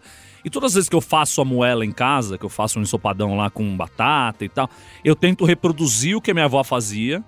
Claro que não vai ficar igual e não fica igual, mas fica, fica um outro prato, né? Vira minha moela. E o sentimento que traz, né, é isso, de você fazer um negócio que você, que você gosta muito porque alguém te influenciou a gostar e é um gosto que te remete a outros tempos e tal. Então, assim, não é sempre que eu faço, eu tento tirar. Quando eu vou fazer, eu tento tirar uma noite pra fazer, sabe? Porque é, um- é- é a cozinha que o Yasuda gosta, o slow cook. Você tem que fazer, você tem que deixar o negócio cozinhar, você tem que deixar ali 40. No ca- caso da moela, tem que 50 ferventar minutos. Você tem que primeiro. ferver, exatamente. É. E você tem que deixar o, o frango cozinhar, a batata cozinhar junto com o frango e fazer aquele caldo grosso pra ficar a comida verdadeira mesmo, né? E você tem as coisas rápidas que você faz ali, que, puta, quando o Antônio tá comigo, por exemplo, é isso. É um franguinho, puta, foi um temperinho, jogou o franguinho lá, já faz um arroz, o tempo do franguinho ficar pronto. É o tempo do arroz ficar pronto. A hora que tá tudo pronto, faz uma salada, passa sentamos pra comer. E ele elogiar o franguinho simples que eu fiz ali, porque é uma comida. E que isso lá na frente, ele vai lembrar, puta, esse franguinho que meu pai fazia pra mim quando eu era pequeno e é mó- mó fácil de fazer, ele me ensinou e tal. É, é tudo a história que o Yasuda falou do storytelling. É o que a gente carrega da vida. Comida é o que você carrega da vida. É quando você vai num lugar muito longe, na casa de uma tia tua que você não vê há muito tempo, e você come uma comida que você comia quando você era pequeno. Você fala, Excelente, tem toda uma "Caralho, memória. Tia, eu não lembrava É, no como era caso- gostoso isso. É, no fico caso, de um, no caso de um Ai, país entendi. ultra miscigenado como o nosso, eu acho que até ajuda, assim, quando a gente vai atrás dessas assim, da- das histórias originais, desses programas que buscam, né, às vezes ver isso, eu acho que traz até um sentimento de pertencimento que muitas vezes as pessoas não têm, ou nem sabem. Eu tenho, tem duas histórias pra mim que são cruciais, assim. Nunca fui muito bem resolvido com a minha japaneidade. Por assim dizer, apesar de adotar o nome Yasuda e tudo mais, não era uma coisa. Eu sempre adorei a culinária, nunca tive problema com ela, mas não- eu, eu tinha N outras questões com, com isso. E, e eu acredito, assim, que afundar e conhecer mais sobre culinária japonesa me ah, permitiu entender um pouco mais essa cultura é, é, que, a- da qual eu não tinha, não, não queria ter tanto contato, ou fazia, não fazia muita questão de ter contato, ou até às vezes de certa forma renegava. E, e acho que essa é uma parte importante. E tem uma outra história, assim que eu, né, na hora me veio um estalo, me veio uma coisa de ah, é mesmo, né? Porque faz todo sentido. É a primeira vez que eu fui pra Espanha. E aí eu entrei numa bodega qualquer lá, um negócio de tapas qualquer. Encontrou o Marco Melo? É, Já começamos, Marco né? Cachaça. Marco Meixo. É, comédia. E aí- não, aí, enfim, pedi lá algumas coisas pra comer e tal, coisas mais tradicionais. E eu lembro, assim, da, sei lá, das duas, três primeiras garfadas, de eu parar, assim. Falei, o que tá acontecendo aqui, cara? Aí eu fiquei pensando um pouco, pensando, pensando, pensando. Eu falei, cara, isso aqui é a comida da minha avó. E aí eu falei, ca- ca- é óbvio, sim, porque minha avó é de família espanhola, mas ela nunca chamou isso aqui de desse nome. Ela nunca, sabe, ela nunca me falou que isso era um prato espanhol. Minha mãe nunca me falou que isso era um prato espanhol. Era simplesmente algo que Um se prato fazia em que casa. tava lá, exato. Um prato que tava lá, um prato dado. Faltou storytelling da Faltou tua avó. storytelling da coisa. E a- e- mas eu acho, mas é, mas é engraçado, porque, tipo, te. a- ao- Remete automaticamente. automaticamente. É um negócio muito. É muito forte, é, é- é- te toca num nível muito profundo. É. Então, eu acho que ah, esses, todos esses programas, ou separadamente, ou eles em conjunto, eles têm um mérito de tá tocando as pessoas dessa maneira. Por isso que você tá assistindo tanto, por isso que o Casimiro faz sucesso fazendo é, react, react de disso. comida. Por isso que esses programas têm cada vez mais audiência e, como bem disse o pessoal lá no Cookit, e cada vez menos pessoas estão indo cozinhar. Porque elas estão se satisfazendo com isso. Olha, Muito eu, bem. eu estendo isso ao sucesso das montagens de lancheira. Nossa. Por quê? Quando começou essa história das montagens de lancheira, me lembrou, eu tenho uma. Minha mãe não cozinha bem, assim. Minha mãe criou três filhos, os três estão bem, tá ótimo, todo mundo alimentado. Mas não era nada de super, super, ultra refinado ou coisas que só ela fazia. Mas tem uma coisa que. Eu tenho dois irmãos mais velhos e minha mãe só fez pra mim, que era. A minha lancheira do colégio era o suquinho de caixinha e o pão com requeijão. E o pão com requeijão, a minha Nossa, mãe. já me vem o sabor É, né? né? na É, né? hora É. do intervalo, do, do recreio. E o pão com requeijão, a minha mãe. Eu fico meio, enfim, melindrosa, porque era muito fofo. A minha mãe fazia o pão com requeijão no pão de forma branco e tal. E tinha um lance de você cortar a casca pro seu filho, enfim. A minha mãe, ela pegava um copo de uísque. Bem, aquele com a boca grande, redonda, e ela cortava o sanduíche. Que susto. Pra tirar a casquinha e ficar redondinho, fazia Isso, só isso. um copo de uísque Ela me servia pra dava uísque, eu ia dormindo até a escola, Molhava, chegava o- assim. molhava o pão Era, no era, seu biodotônico Fontorazinho ali. Isso, isso. Aí ela deixava o sanduíche redondinho. Ah, e não é que nada fofo. demais. Mas o meu sanduíche era o único que era Redondo, redondo. lógico. E eu lembro disso, e minha mãe já fez isso pra minha sobrinha, eu vi ela fazendo, eu fiquei super, ai que lindinho, não sei o quê.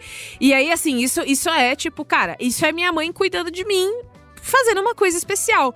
Ela não sabia fazer o frango ao vinho do não sei o que, não sei o que lá com uísque, né? Coca ao van. O cocovan, mas não, não, não, não Wellington. comia, não comia bife Wellington no recreio, mas eu mas eu comia o sanduíche redondinho que só o meu era. E aí quando eu vejo a Thalita, né, fazendo a lancheira da Nina e, e outras mães e outras coisas, que aí agora, boom, né, e no Agora, TikTok aparece um isso. monte de lancheira pra mim e tal. Os bento. Eu fico pensando que essa criança vai lembrar depois, que é tipo, ai, minha mãe fazia o sanduíche de dinossauro, Isso. fazia não sei e o quê. o Casimiro reagia pedindo eu- pra botar Coca-Cola e A minha mãe, coxinha. a minha mãe Esfirra. cedeu ao Casimiro, esfirra. botou coxinha. Mas enfim, também tem a ver com o storytelling, meu, da coisa, que é.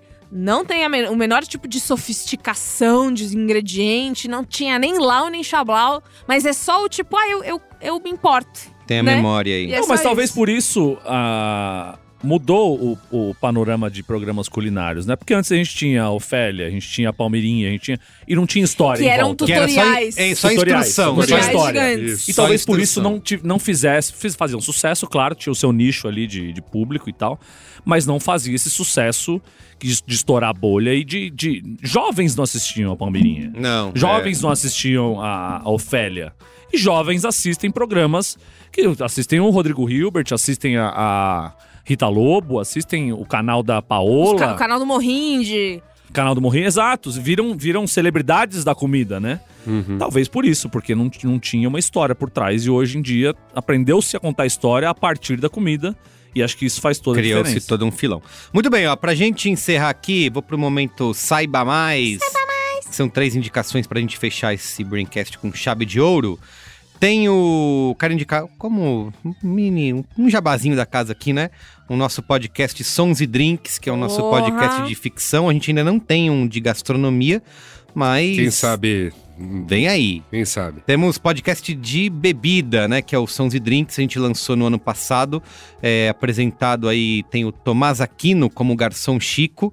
Ele é um barman que a cada episódio ele ouve uma história de algum cliente ali do bar dele e oferece um, um drink, né, clássico, que tem a ver com aquela história. São episódios bem curtinhos aí, uma, um podcast de ficção do B9. Foi a minha primeira produção pós-pandemia. Quer dizer, Olha! pós não, né? Era no meião Meio, ali. é, Quando voltou. Eu a- e o Ale Potashev, a gente se, se fazendo Pois ali pra. É, pra perfeito. Então, e, e se você entrasse pelo assunto de bebidas, tem o Bom de Beer aqui também da Rede B9, que é um podcast que eu, que eu apresentei com a Cris Bartz, onde a gente contou tudo sobre cerveja, Verdade. que é um, um item que, né, enfim, eu não posso falar muito. É, vamos lá.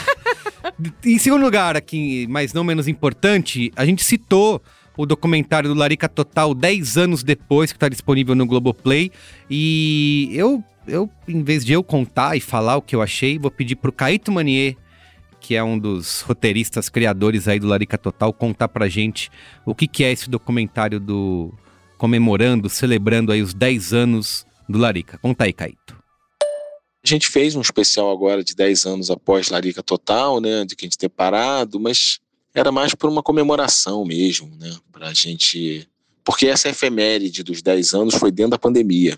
E aí a gente não, não fez nada. Depois, quando passou, o Paulo tinha ido lá em casa para fazer o Paulo de Fentaler, né? Que apresenta. E bateu aquela saudade. Aí a gente, pô, que se a gente fizesse um especial, um, um, um único episódio agora e tal. A, gente, a galera pilhou, aí a gente fez. A gente documentou isso, né? Porque a gente também não sabia se ia dar certo. A gente falou, bom, vamos fazer um documentário, porque se o programa der errado, pelo menos tem um documentário. Mas acabou que o programa deu certo, a gente fez, assim, com as dificuldades de hoje, né? Mas ficou bem legal. E tem um documentário que mostra como que a gente fazia um Larica Total. Eu acho que é interessante até pra galera ver por que, que acabou. Porque dava muito trabalho. Ninguém queria mais esse, ficar nessa quantidade de trabalho insano, né?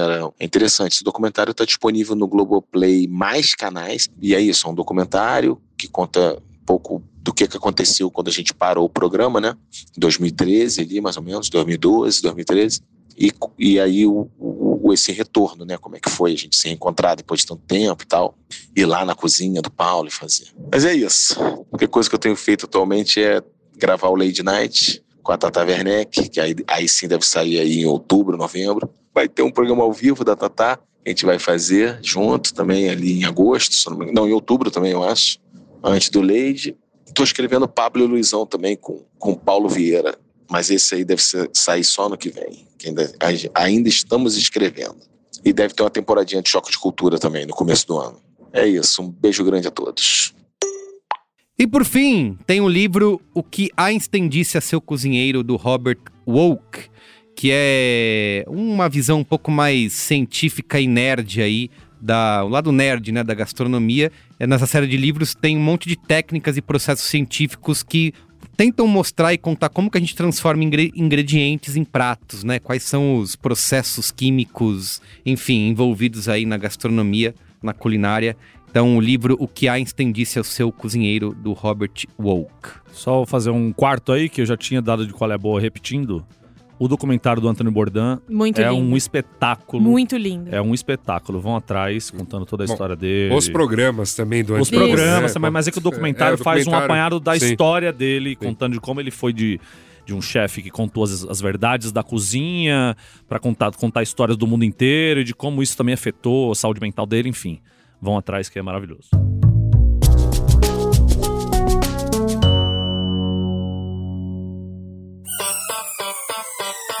Olha só, como ouvinte do Braincast, você provavelmente já percebeu, né? Aqui no B9 a gente adora uma conversa. Mais do que uma paixão, elas viraram o nosso negócio. O B9 já produziu milhares de episódios que contam histórias, expandem horizontes e criam conexões autênticas com a audiência.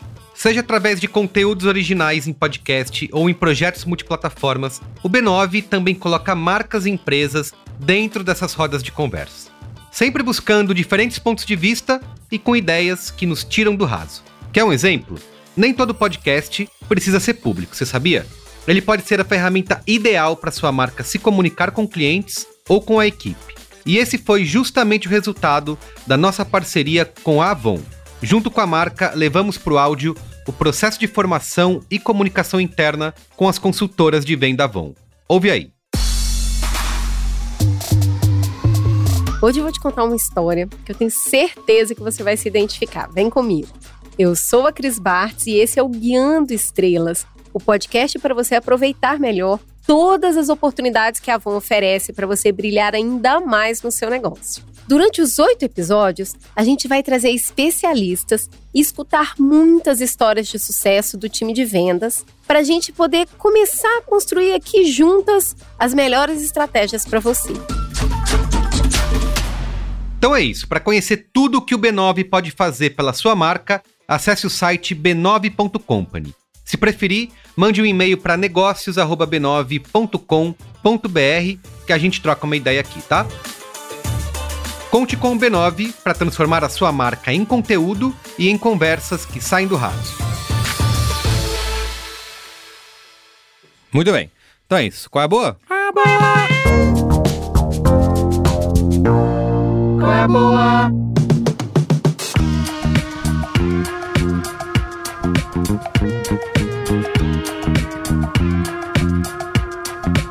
Vai lá, Marco. Começa vou você. começar aqui. Eu vou começar que hoje meu qual é boa tá humorismo, Humor- humor, e piadas. Humorismo. Hoje, humor. Eu tô falando com. Eu vou falar do cara que é o maior de todos hoje em dia, que é o, o Ivolanda da nova geração, Eita. melhorado. Seu nome é Ítalo Senna. No Twitter é o arroba SenaÍtalo98. E ele tem um canal ótimo com, com vídeos maravilhosos, chama canal Tá Gravando. Coloca Tá Gravando o Ítalo Senna, você vai achar lá. E ele é aquele formato clássico da pegadinha. Tem alguém, uma câmera escondida gravando. Ah, o Casimiro chega- reage a Ele ele. Maravilhoso. Ele chega numa roda e faz um bagulho muito absurdo com a maior cara de do mundo. Então ele, sei lá, um dia ele finge que é um cego, ele passa do lado de um cara assim. Antes alguém vai lá, pergunta o nome do cara e tal. Faz, ah, fala, como é que é o seu nome? Onde que eu vou tal, não sei onde. Ah, Luiz, né? Tá, aí ele vai embora, tá. Depois de 10 minutos ele passa lá como cego assim. Ele tá passando e fala assim: Luiz? Aí o cara é. Ô, rapaz, não lembra de mim não? Pô, não sei o que, lá na casa de manhã e tal, não sei o que, de voinha, que pá, que não sei o que, pá. Sabe como é que eu te reconheci? Esse é cheiro de bilola. E aí os caras que estão com ele já começam, eita, cheiro de bilola. Ó, tu não lembra não que nós fazíamos aqueles negócios lá na casa de voinha e tal, e aí cola, rola. Ou então ele fala, hoje eu vi um que é muito bom, que ele tá, ele vai pedir um, onde que é tal, tal coisa tal, não sei o que. A mulher começa a explicar, ele, não, peraí, peraí. Aí ele atende o telefone assim, que Oswaldo? Hã? Que porra de sexo virtual o quê? Eu tô pedindo informação aqui e tal. Hã? Tá, tá bom, só um pouquinho, é? Então vai. Ah, Oswaldo. Ah, Oswaldo. E a pessoa, e a pessoa com o Google esperando. Maps aberto, A né? pessoa esperando pra dar. Então, assim, é- é- são coisas muito, muito, muito, muito constrangedoras. Você passa meio mal de, de constrangimento pelas pessoas, né? Então ele chega num senhor assim no meio da praia e fala assim: Quando é que vai ser, hein? Aí ele, quando é que vai ser o quê? O dia do nosso primeiro beijo. Nossa senhora. Eu lhe conheço, rapaz.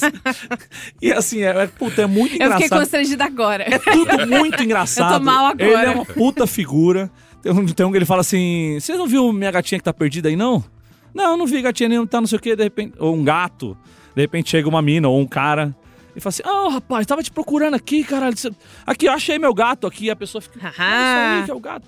Então, Ítalo Senna, canal tá gravando. E quem não assistir, aguarde o processo. Muito bem. Muito bem. Bia Fioroto, seu qual é a boa aí? O que que você tem? Estava eu na minha casinha no sábado, conversando por DM com o Martim Casile, que é o quê? Masterchef, né? Masterchef. Ah, Masterchef tá em tudo aqui. E ele é ouvinte nosso, ele já mandou umas comidas deliciosas para casa uma vez, ano passado. E aí a gente tava papeando, é, é, e aí ele falou assim: escuta, vai ter um evento aqui no meu restaurante, que é o Sky Hall, que eu tô achando que é a tua cara. E aí, qual era o evento? Chama-se Drag Brunch Brasil. Então, a ideia é um brunch, né, das 11 da manhã às 3 da tarde, com apresentação de drags, que aí você pode dar as gorjetas pra elas, elas se apresentam, vão brincando no meio das mesas, fazem dublagem, cantam. O grande lance é, isso é uma... Isso é uma tradição da arte drag em outros lugares, né? É, é uma coisa que é de muito tempo já. Então, as pessoas vão num lugar pra comer comidinhas gostosas, especialmente no Sky Hall, que tem uma comida muito, muito gostosa de verdade. E aí você assiste os shows de drags fazendo as mais diversas piruetas e, e façanhas, né? Enquanto você toma sua mimosa, seu Bellini e tal. Quando me foi dada essa oportunidade, eu falei: tem uma pessoa que tem que estar comigo. Mandei uma mensagem 5 e meia pra Juliana Valau, 5 e meia da tarde, falei: Juliana, na minha casa, 9 horas do dia seguinte. Que a gente vai se montar e a gente vai nesse lugar. Ela veio e a gente foi, e assim, eu fiquei. Eu não sabia que eu precisava até a hora que eu cheguei lá. Pra vocês irem fuçando enquanto eu conto, arroba Drag Brunch Brasil, com S mesmo, no Instagram. Então, quando a gente chegou lá, é um lugar que tem várias mesas, você tem que comprar o ingresso pra ir, já tá aberta a venda do próximo mês de agosto. Estaremos lá novamente, porque vocês estão doidos que a gente vai perder isso. E aí você chega lá, é um lugar super bem organizado. As drags que se apresentaram foi a Ícaro Kadoshi, a Diego, que ganhou Queen Stars da HBO Max, a Dakota Monteiro, é, a Halessia fez um super set de DJ, enfim. E além de tudo, você também aprende muito. Porque eu acho que entre um set e outro tem sempre alguma coisa legal para falar. A gente vive hoje num país que enfim, arte é uma das coisas que a gente usa para sobreviver. E a gente vive um governo que tá doidinho pra ver a gente morrer, né? Mal pode esperar pra ver todo mundo morto. Então, é, também teve a Tiffany Bradshaw, a Penelope Jean, a Alexia Twister. Inclusive, as três eram do, do trio Milano. É, é, quem lembra disso, dessa, dessa cena drag, nem faz tanto tempo assim, vai saber o, o tanto que isso é legal. Cara, foi emocionante. Foi divertido, foi gostoso, foi engraçado. Mas no final, o último ato ali foi a Alexia Twister fazendo Elis Regina. Então, elas saíam ali, né, do, do lugar onde elas estavam se montando, desmontando, trocando as coisas. Ela saiu do lado e ela saiu igual Elis Regina, velho. Então, assim, é, não só a montação, mas o trejeito, o sorriso, o jeito de, de cantar. E ela tava can- dublando como nossos pais, né? Que é pra o quê? Pra matar o peão, né? Pra pegar você e pra fazer você chorar. E de fato, metade da festa passando mal de chorar. É, tinha muita gente legal, muita gente do TikTok. O, o Andy, que é um maquiador que eu sigo no TikTok, que a gente foi lá, conversou com ele. Ele é super divertido, muito fofo. É um lugar que une gente, muito gente boa, por um propósito incrível, com um dos tipos, talvez o tipo de, de manifestação artística que eu mais gosto, que é a arte drag. É imperdível. Puta, é lindo, é maravilhoso, é... é... você se alimenta, né, com brunch, alimenta a alma junto, porque você vai se divertir, você vai chorar de rir, porque tem várias apresentações que são engraçadas, você vai se apresentar, gritar, bater palma, porque tem muito bate-cabelo, e bate-cabelo é uma coisa da drag brasileira, principalmente, então também tem isso. E aí também corre o risco de dar uma chorada se tiver uma outra apresentação como foi a da Alexia, mas é um jeito de deixar o domingo muito mais feliz. Então vai ter em agosto, entra no arroba Brasil pra você ir lá também e me encontrar que estarei lá. E especialmente prestigiar arte. Arte bom demais, recomendo. Muito bem, Bia. Olha, meu qual é a boa aqui rapidamente. Trago um filme que tem episódio do Cinemático para você ouvir, tá? Então fique de olho aí no cinemático.b9.com.br, que é um filme francês que estreia essa semana aqui no Brasil, que se chama O Acontecimento, dirigido pela Audrey Diwan. Ele foi sucesso nos festivais aí mundo afora. Ele tem um timing ideal para esse momento que a gente vive no mundo. Ele é uma adaptação do romance de mesmo nome da autora Anne Ernaux, que traz a história de uma jovem que nos anos 60 tem uma gravidez indesejada, né? Tenta fazer um aborto na, numa época que lá na França, nos anos 60, o aborto era ilegal, né? Então ele é quase um filme de terror, assim, mostrar como falta rede de apoio para ela, é a experiência traumática que ela vive. É... Em que ano que você passa? 2000, 2022? Isso, verdade, exatamente. Que Ah. é nos anos 60 na França, e na verdade é um filme que mostra um pouco do. mostra o passado, mas na verdade é praticamente um olhar para o futuro, né? Do que, que a gente tem é, vivido, de como a gente avançou tão pouco aí nas últimas décadas.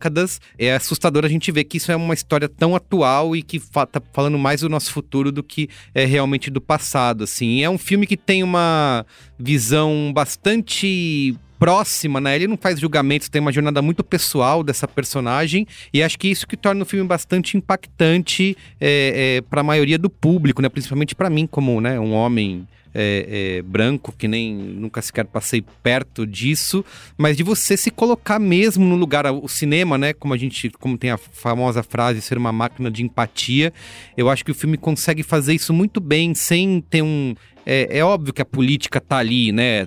Tá, tá implícita, mas ele não tem um. não é um panfleto, ele não faz um discurso. Ele simplesmente mostra a situação dessa jovem tentando é, é, é, se livrar de uma coisa que ela não quer. Ela quer. Ela, tem, ela é uma estudante que tem todo um talento, tem todo um futuro pela frente, ela quer estudar, ela tem planos e ela não quer ter que é, ser mãe tão cedo. É, e ao mesmo tempo, né? E aí, assim, não vou obviamente contar spoilers, mas tem uma outra coisa muito bonita do filme, que é não tratar. A gente já viu outros filmes sobre esse tema. Mas é, é- esse tem uma coisa muito especial que não trata ela simplesmente como uma mulher querendo se livrar de uma gravidez indesejada e fazer um aborto. Isso não define a vida dela, né? Ela continua sendo uma jovem, uma adolescente, quase, é, não sei, se- já é um Uma pouco... jo jovem adulta. Uma jovem adulta, exatamente. É, e que tem, né, todos os seu, os seus desejos, a sua sexualidade, os seus planos. Então ela continua sendo uma mulher, uma pessoa, né? Ela não tá só querendo. Mulher é pessoa? Você viu só? É uma coisa impressionante, né? Mulher é uma pessoa. Dá pra você descobrir isso. Nunca me contaram, nunca, me te deram esse direito. É, exatamente. Caralho. E aí o filme tem um, um pouco de mostrar, até algumas pessoas podem, eu mesmo virei a cara várias vezes, porque tem um- algumas cenas um pouco mais, não são gráficas, explícitas, mas ela não se eh, exime da responsabilidade de mostrar como que é um, um- como que é difícil, né? Então é isso. O filme se chama O Acontecimento, estreia nos cinemas brasileiros aí nessa semana, é, da Audrey Diwan. E se você quiser, se interessou, assista o filme e ouça o episódio do Cinemático, que a gente também gravou e ficou bem legal. Bom nome, o né? O acontecimento, né? Acontecimento. Achei bom. Eu não sei falar em francês, se um dia... Ah, como assim? Achei que você tava treinando o seu Lev- francês. Levenement. Deixa eu ver, deixa eu ver. Levenement. Deve ser levanement. Levenement. Levanement. Levanement. Ah, Muito Por bem. favor, Ana, Boa, olha essa francesa, por favor, me dá uma Obrigado. bolsa. Obrigado, Bia. Muito bem. Luiz Assuda, finaliza aí, por favor. É, eu, bom, novamente, minha vida tem sido uma coisa muito sem graça. E sendo assim, a gente falou hoje de programas de culinária incríveis. Sim. Então eu queria terminar meu Qual é a Boa, com, na verdade, com qual não é a boa, e vamos falar de programas medianos ou medíocres Amo! de culinária. Eu quero, Mediano. eu, quero, eu quero começar minha lista aqui. Que, ah, olha, assim. Eu sei que deveria ser empolgante, mas o fato de existir uma Food Network, né? Você fala, Ah, é verdade. "Cara, vai ter muito programa da hora. Não, tem muito programa Ruim. muito ruim, assim. E um, um dos meus favoritos como programa ruim, porque eh, olha só que belo storytelling, porque parece que vai ser um, um grande serviço. É um programa chamado Duelo com Bob Flay. Com Bob Flay. É, o Bob Flay é um, é um chefe, né? E hoje em dia, na verdade, ele é mais apresentador do, do Food Network. Tem um trilhão de programas com o Bob Flay. Ah, Food eu Network. amo. O novo Tá. Guy Fieri lá. É, o Guy, o Guy, o Guy e o. é, tem- eles competem quem tem mais programa nesse canal. Entendeu? Tá. E- e os dois e aquela mina que tá sempre na Itália. A. Como que é o nome dela? Ela tem um nome muito. Não me lembro. Enfim, Ela. ela. Tem- tem- Tá, tá sempre feliz, sorridente e fazendo comida italiana na Itália. Porra, eu também estaria feliz e sorridente. É, Exa- falar. exatamente. É bobo. Então, mas esse duelo com o Bob Flay me pegou assim, que eu falei, não, não, não é possível. A história é a seguinte. Ele vai até um lugar onde tem uma história de um cozinheiro que faz uma parada muito bem. Então, sei lá, ele foi pra uma, aquela cidade universitária de Cambridge, do lado de Boston, né? Onde tem um cara que foi famoso por servir lasanha pro jovem lariquento da, da faculdade.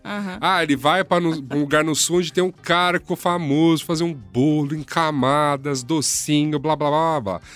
É sempre assim, sempre tem uma historinha dessas e tal. E ele chega, ele tem uma espécie de. Vamos fazer uma câmera escondida aqui, porque eu vou fazer uma surpresa para ele. Ai, tá bom. E aí, de repente, ele surge falando: Olá, eu vim para desafiá-la. Ah, que maravilhoso de ruim. E sempre com essa grande é, dublagem. Que, A que dublagem. só, Lógico, que, só os, que só os canais Discovery podem Pode oferecer Foi pra nessa você. hora pode que eu olhei para o. Bob e disse: Não, você não vai fazer isso. Ele está jogando mais manteiga? ah, sim, sim, manteiga é bom. Manteiga é sempre bom. Bob Flay se prepara para gratinar.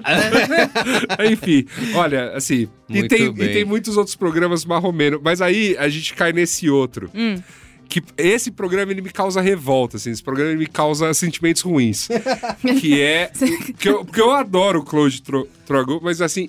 O, o programa Chato pra Comer, que é uma, foi uma temporada específica que ele fez, Chato pra comer é o é nome? Chato pra Comer. Ele me causa repulsa. Qual é a bosta? Agora, agora entrando no, no É. tema, qual é a bosta? Não, porque assim, a- a- a assim foi- ele foi muito bem intencionado, mas é isso. é É um programa pra só te deixar revoltado. Que é, vai uma pessoa que é claramente aquela pessoa que foi criada, assim, com tudo, ultra mimada, mas que decidiu na vida adulta só comer, sei lá, bife e batata frita. Uhum. O paladar infantil. Assim, extremamente. Então, ultra, obviamente, ultra chato, porque não come nada. Não come verdura, não come legume, não come. Ai, se vê cebola, ai, tem que afastar. Ai, se vê uma pimenta. ai, é desse tipo de. Sempre. né? To- todo programa é um desse nível. Esse Eu- tipo de ser humano. E aí o Claude. Aí você fala, cara, você vai ser recebido no Olamp. O Claude vai cozinhar pra você, seu puto. E você vai afastar a E- cebola. E aí a pessoa fica, ai, eu não sei o que, que é isso, não sei o que lá. Cara, cara, esse programa, assim, é, olha, às, às vezes me dá até uma, uma coceira, assim, E sobe. não é gente, porque tem gente que não consegue comer certos tipos de alimentos porque tem trauma, que sofreu coisas, coisas horríveis, não sei o quê. Não, nada disso não, é nada, isso, né? Nada disso. É sempre a história mesmo, porque tem um storytelling, é claro. Mas por que, que ele só, sei lá, só come batatas? Ah, era a avó, né? Mimava muito. Não, tinha, tinha, tinha um que era maravilhoso. Que ele, olha, o alimento dele, basicamente, ele pega um bife, coloca uns bis em cima e Que come. isso? Não, essa Um bife de carne vermelha. carne é com bis. Que ele moe o chocolate ou qualquer- com wafer em cima. É, qualquer, ou qualquer outra coisa, sei lá, sabe, era uma coisa assim, ele botava uma comida ultra base, um bife, ou arroz, ou macarrão, qualquer coisa do gênero, assim, e aí quebrava bis em cima e, e é, é isso que ele comia, assim. Muito bem, repita os nomes aí pra. É, o, o- esses, eu, novamente, eu adoro o Claude, mas é que essa temporada realmente me causa lance por, por conta da história, que é o, coisas. é o nome Chato do... pra comer. É, é o Que Maravilha, né? Que todos os programas deles Ah, chamam é. Que Maravilha. Aham. E essa temporada é o Chato pra Comer. E o Duelo com o Bob Flay. Bob Flay. Bob Flay. Muito bem! Meu Deus, Yasuda, não acredito que você indicou isso. Então é isso. Vamos pro momento Faustão? Momento, Vamos lá. Faustão. Tem, hein? Tem algum ex? Tem, Bia Fioroto. Tô sabendo que você tem. Eu ouvi tenho, falar que você ouviu tem. falar, ouvi né? falar. Bom, nesse mesmo lugar que eu dei o meu qual é a boa, no Drag Brunch, é, a gente, eu e Juliana Valaur, estávamos lá sendo, sendo nós mesmas, né? Glitterinadas maravilhosas. E aí, é, o primeiro momento Faustão é pro Martim, dono do Sky Hall Garden Bar, que é o quê? Masterchef. Lógico, conheci, conheci. Né? O Hum. Martim, ele foi do Masterchef de uma das temporadas. Acabou que ele é nosso ouvinte. E aí a gente finalmente se conheceu pessoalmente. E a regra é: quando pede pessoalmente, Vale, vale, claro. o momento Faustão. Então, um grande abraço aí pro gran- glorioso Essa fera, Martim. bicho! E também, nesse mesmo lugar, é, a pessoa que recebeu a minha, a Ju, foi o Denis. Muito fofo, muito maravilhoso. Pediu o momento Faustão. E aí eu falei assim: é Denis do quê? Ele falou, então, para as pessoas me reconhecerem, fala que é o Denis da Jazz Band. Ah. Vai, vai vacilando. Né? Então, um beijo pro Martim, um beijo pro Denis. Muito obrigada pela recepção calorosa, maravilhosa nesse momento inesquecível da minha vida, que foi o Drag Brunch. E será por vários Drag Brunches ainda. Muito bem. Ó, tem um momento Faustão. Eu estava justamente comemorando aniversário de uma pessoa que está presente aqui nesse momento, Luiz Assuda, ali O Yaya Day. Yaya Day, exatamente na esquina da Consolação com Antônio Carlos, né? Luiz Gra- Assuda gra- conhece. grande, grande boteco. No boteco ali, Segredo das Gerais. É, vem- vende um caldo de cana lá, geladinho, tá bem baratinho. Exatamente. Quando passa uma pessoa, ela fica olhando assim, vai que vai embora, e aí ela volta. Ué, Você é o. Você que faz podcast? Você faz podcast, você é Carlos Merigo, só cheio de famosos aqui, tava a Ju também, a Sura tava lá, obviamente, né? Aniversário Juliana esteve em todas, Esteve né? em todas, Nesse final todas, de semana. né? é. Então, queria mandar um abraço pro Fernando Frutuoso, Momento Faustão. Nossa, que sobrenome bonito. Não Vai é? Frutuoso, exatamente. Então, Fernando, obrigado aí pela audiência, por ser ouvinte e por nos reconhecer nas ruas. Tá aqui dado, então, o Momento Faustão por Fernando. Continue ouvindo, espalhando a palavra do Braincast. Tá bom? Eu tenho alguns aqui, né? Que eu vivi as duas últimas semanas aí. Eu fui jovem é, intensas, novamente, né? né? Intensas, estamos sabendo. Tá sendo um problema na minha vida. Ai, meu Deus. E aí, num desses, desses eventos que rolaram nas últimas semanas, rolou um, um, um bar ali da, da rapaziada da criação da agência que eu tô trabalhando agora. E um dos meus companheiros que eu conheci pessoalmente ali, que é o Caco Ferreira, veio me falar: Porra, sou ouvinte há muitos anos e tal, não sei o quê, momento Faustão! Falei, é isso, eu ia entre uma cerveja e outra, uma caipirinha e outra, anotei o nome dele certinho aqui. Então, Caco, um grande abraço pra você. Isso foi numa sexta-feira. No sábado eu fui no aniversário dos meus grandes camaradas Pedro de Luna, Lucas Parolin e o Tio. Vou chamar ele só de Tio, que ele é o craque do nosso time do Deveras. E lá encontrei a Esperança Jovem Douglas Bandeira, que é um cara que eu já, já referenciei aqui algumas vezes. E ele estava com a sua digníssima Bianca Pinheiro, que quando eu falei com ela, ela olhou pra minha cara assim e falou assim: Nossa, que estranho ouvir ao vivo. Eu fiquei, eu fiquei constrangidíssimo e ela falou: Momento Faustão. Aí tá aqui então, Bianca Pinheiro, o seu Momento Faustão dado aqui no ar. Esse, essa final de semana também em altos eventos, fui na Casa do Araújo, do meu grande camarada Gustavo Araújo, ali na Vila Mariana. E lá encontrei César Rodrigues e Dani Elliot, Elliot. Grande casal ali, amigos do Gustavo, que eu já tinha encontrado uma outra vez, já tinham pedido o Momento Faustão e não perderam a oportunidade de pedir o Momento Faustão replay.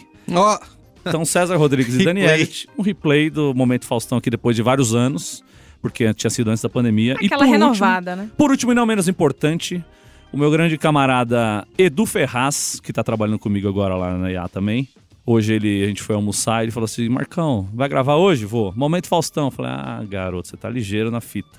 Então, esse grande candango Eduardo Ferraz, o Edu Ferraz, tá aqui o seu Momento Faustão. É isso. muito bem, então é isso, gente. É isso, gente. Muito obrigado. Foi um prazer e tamo junto. Sempre demais estar com vocês, viu? Ainda mais Ainda ao mais- vivo e ao a vivo, cores. ao vivo é sacanagem. Isso aí. E como verduras.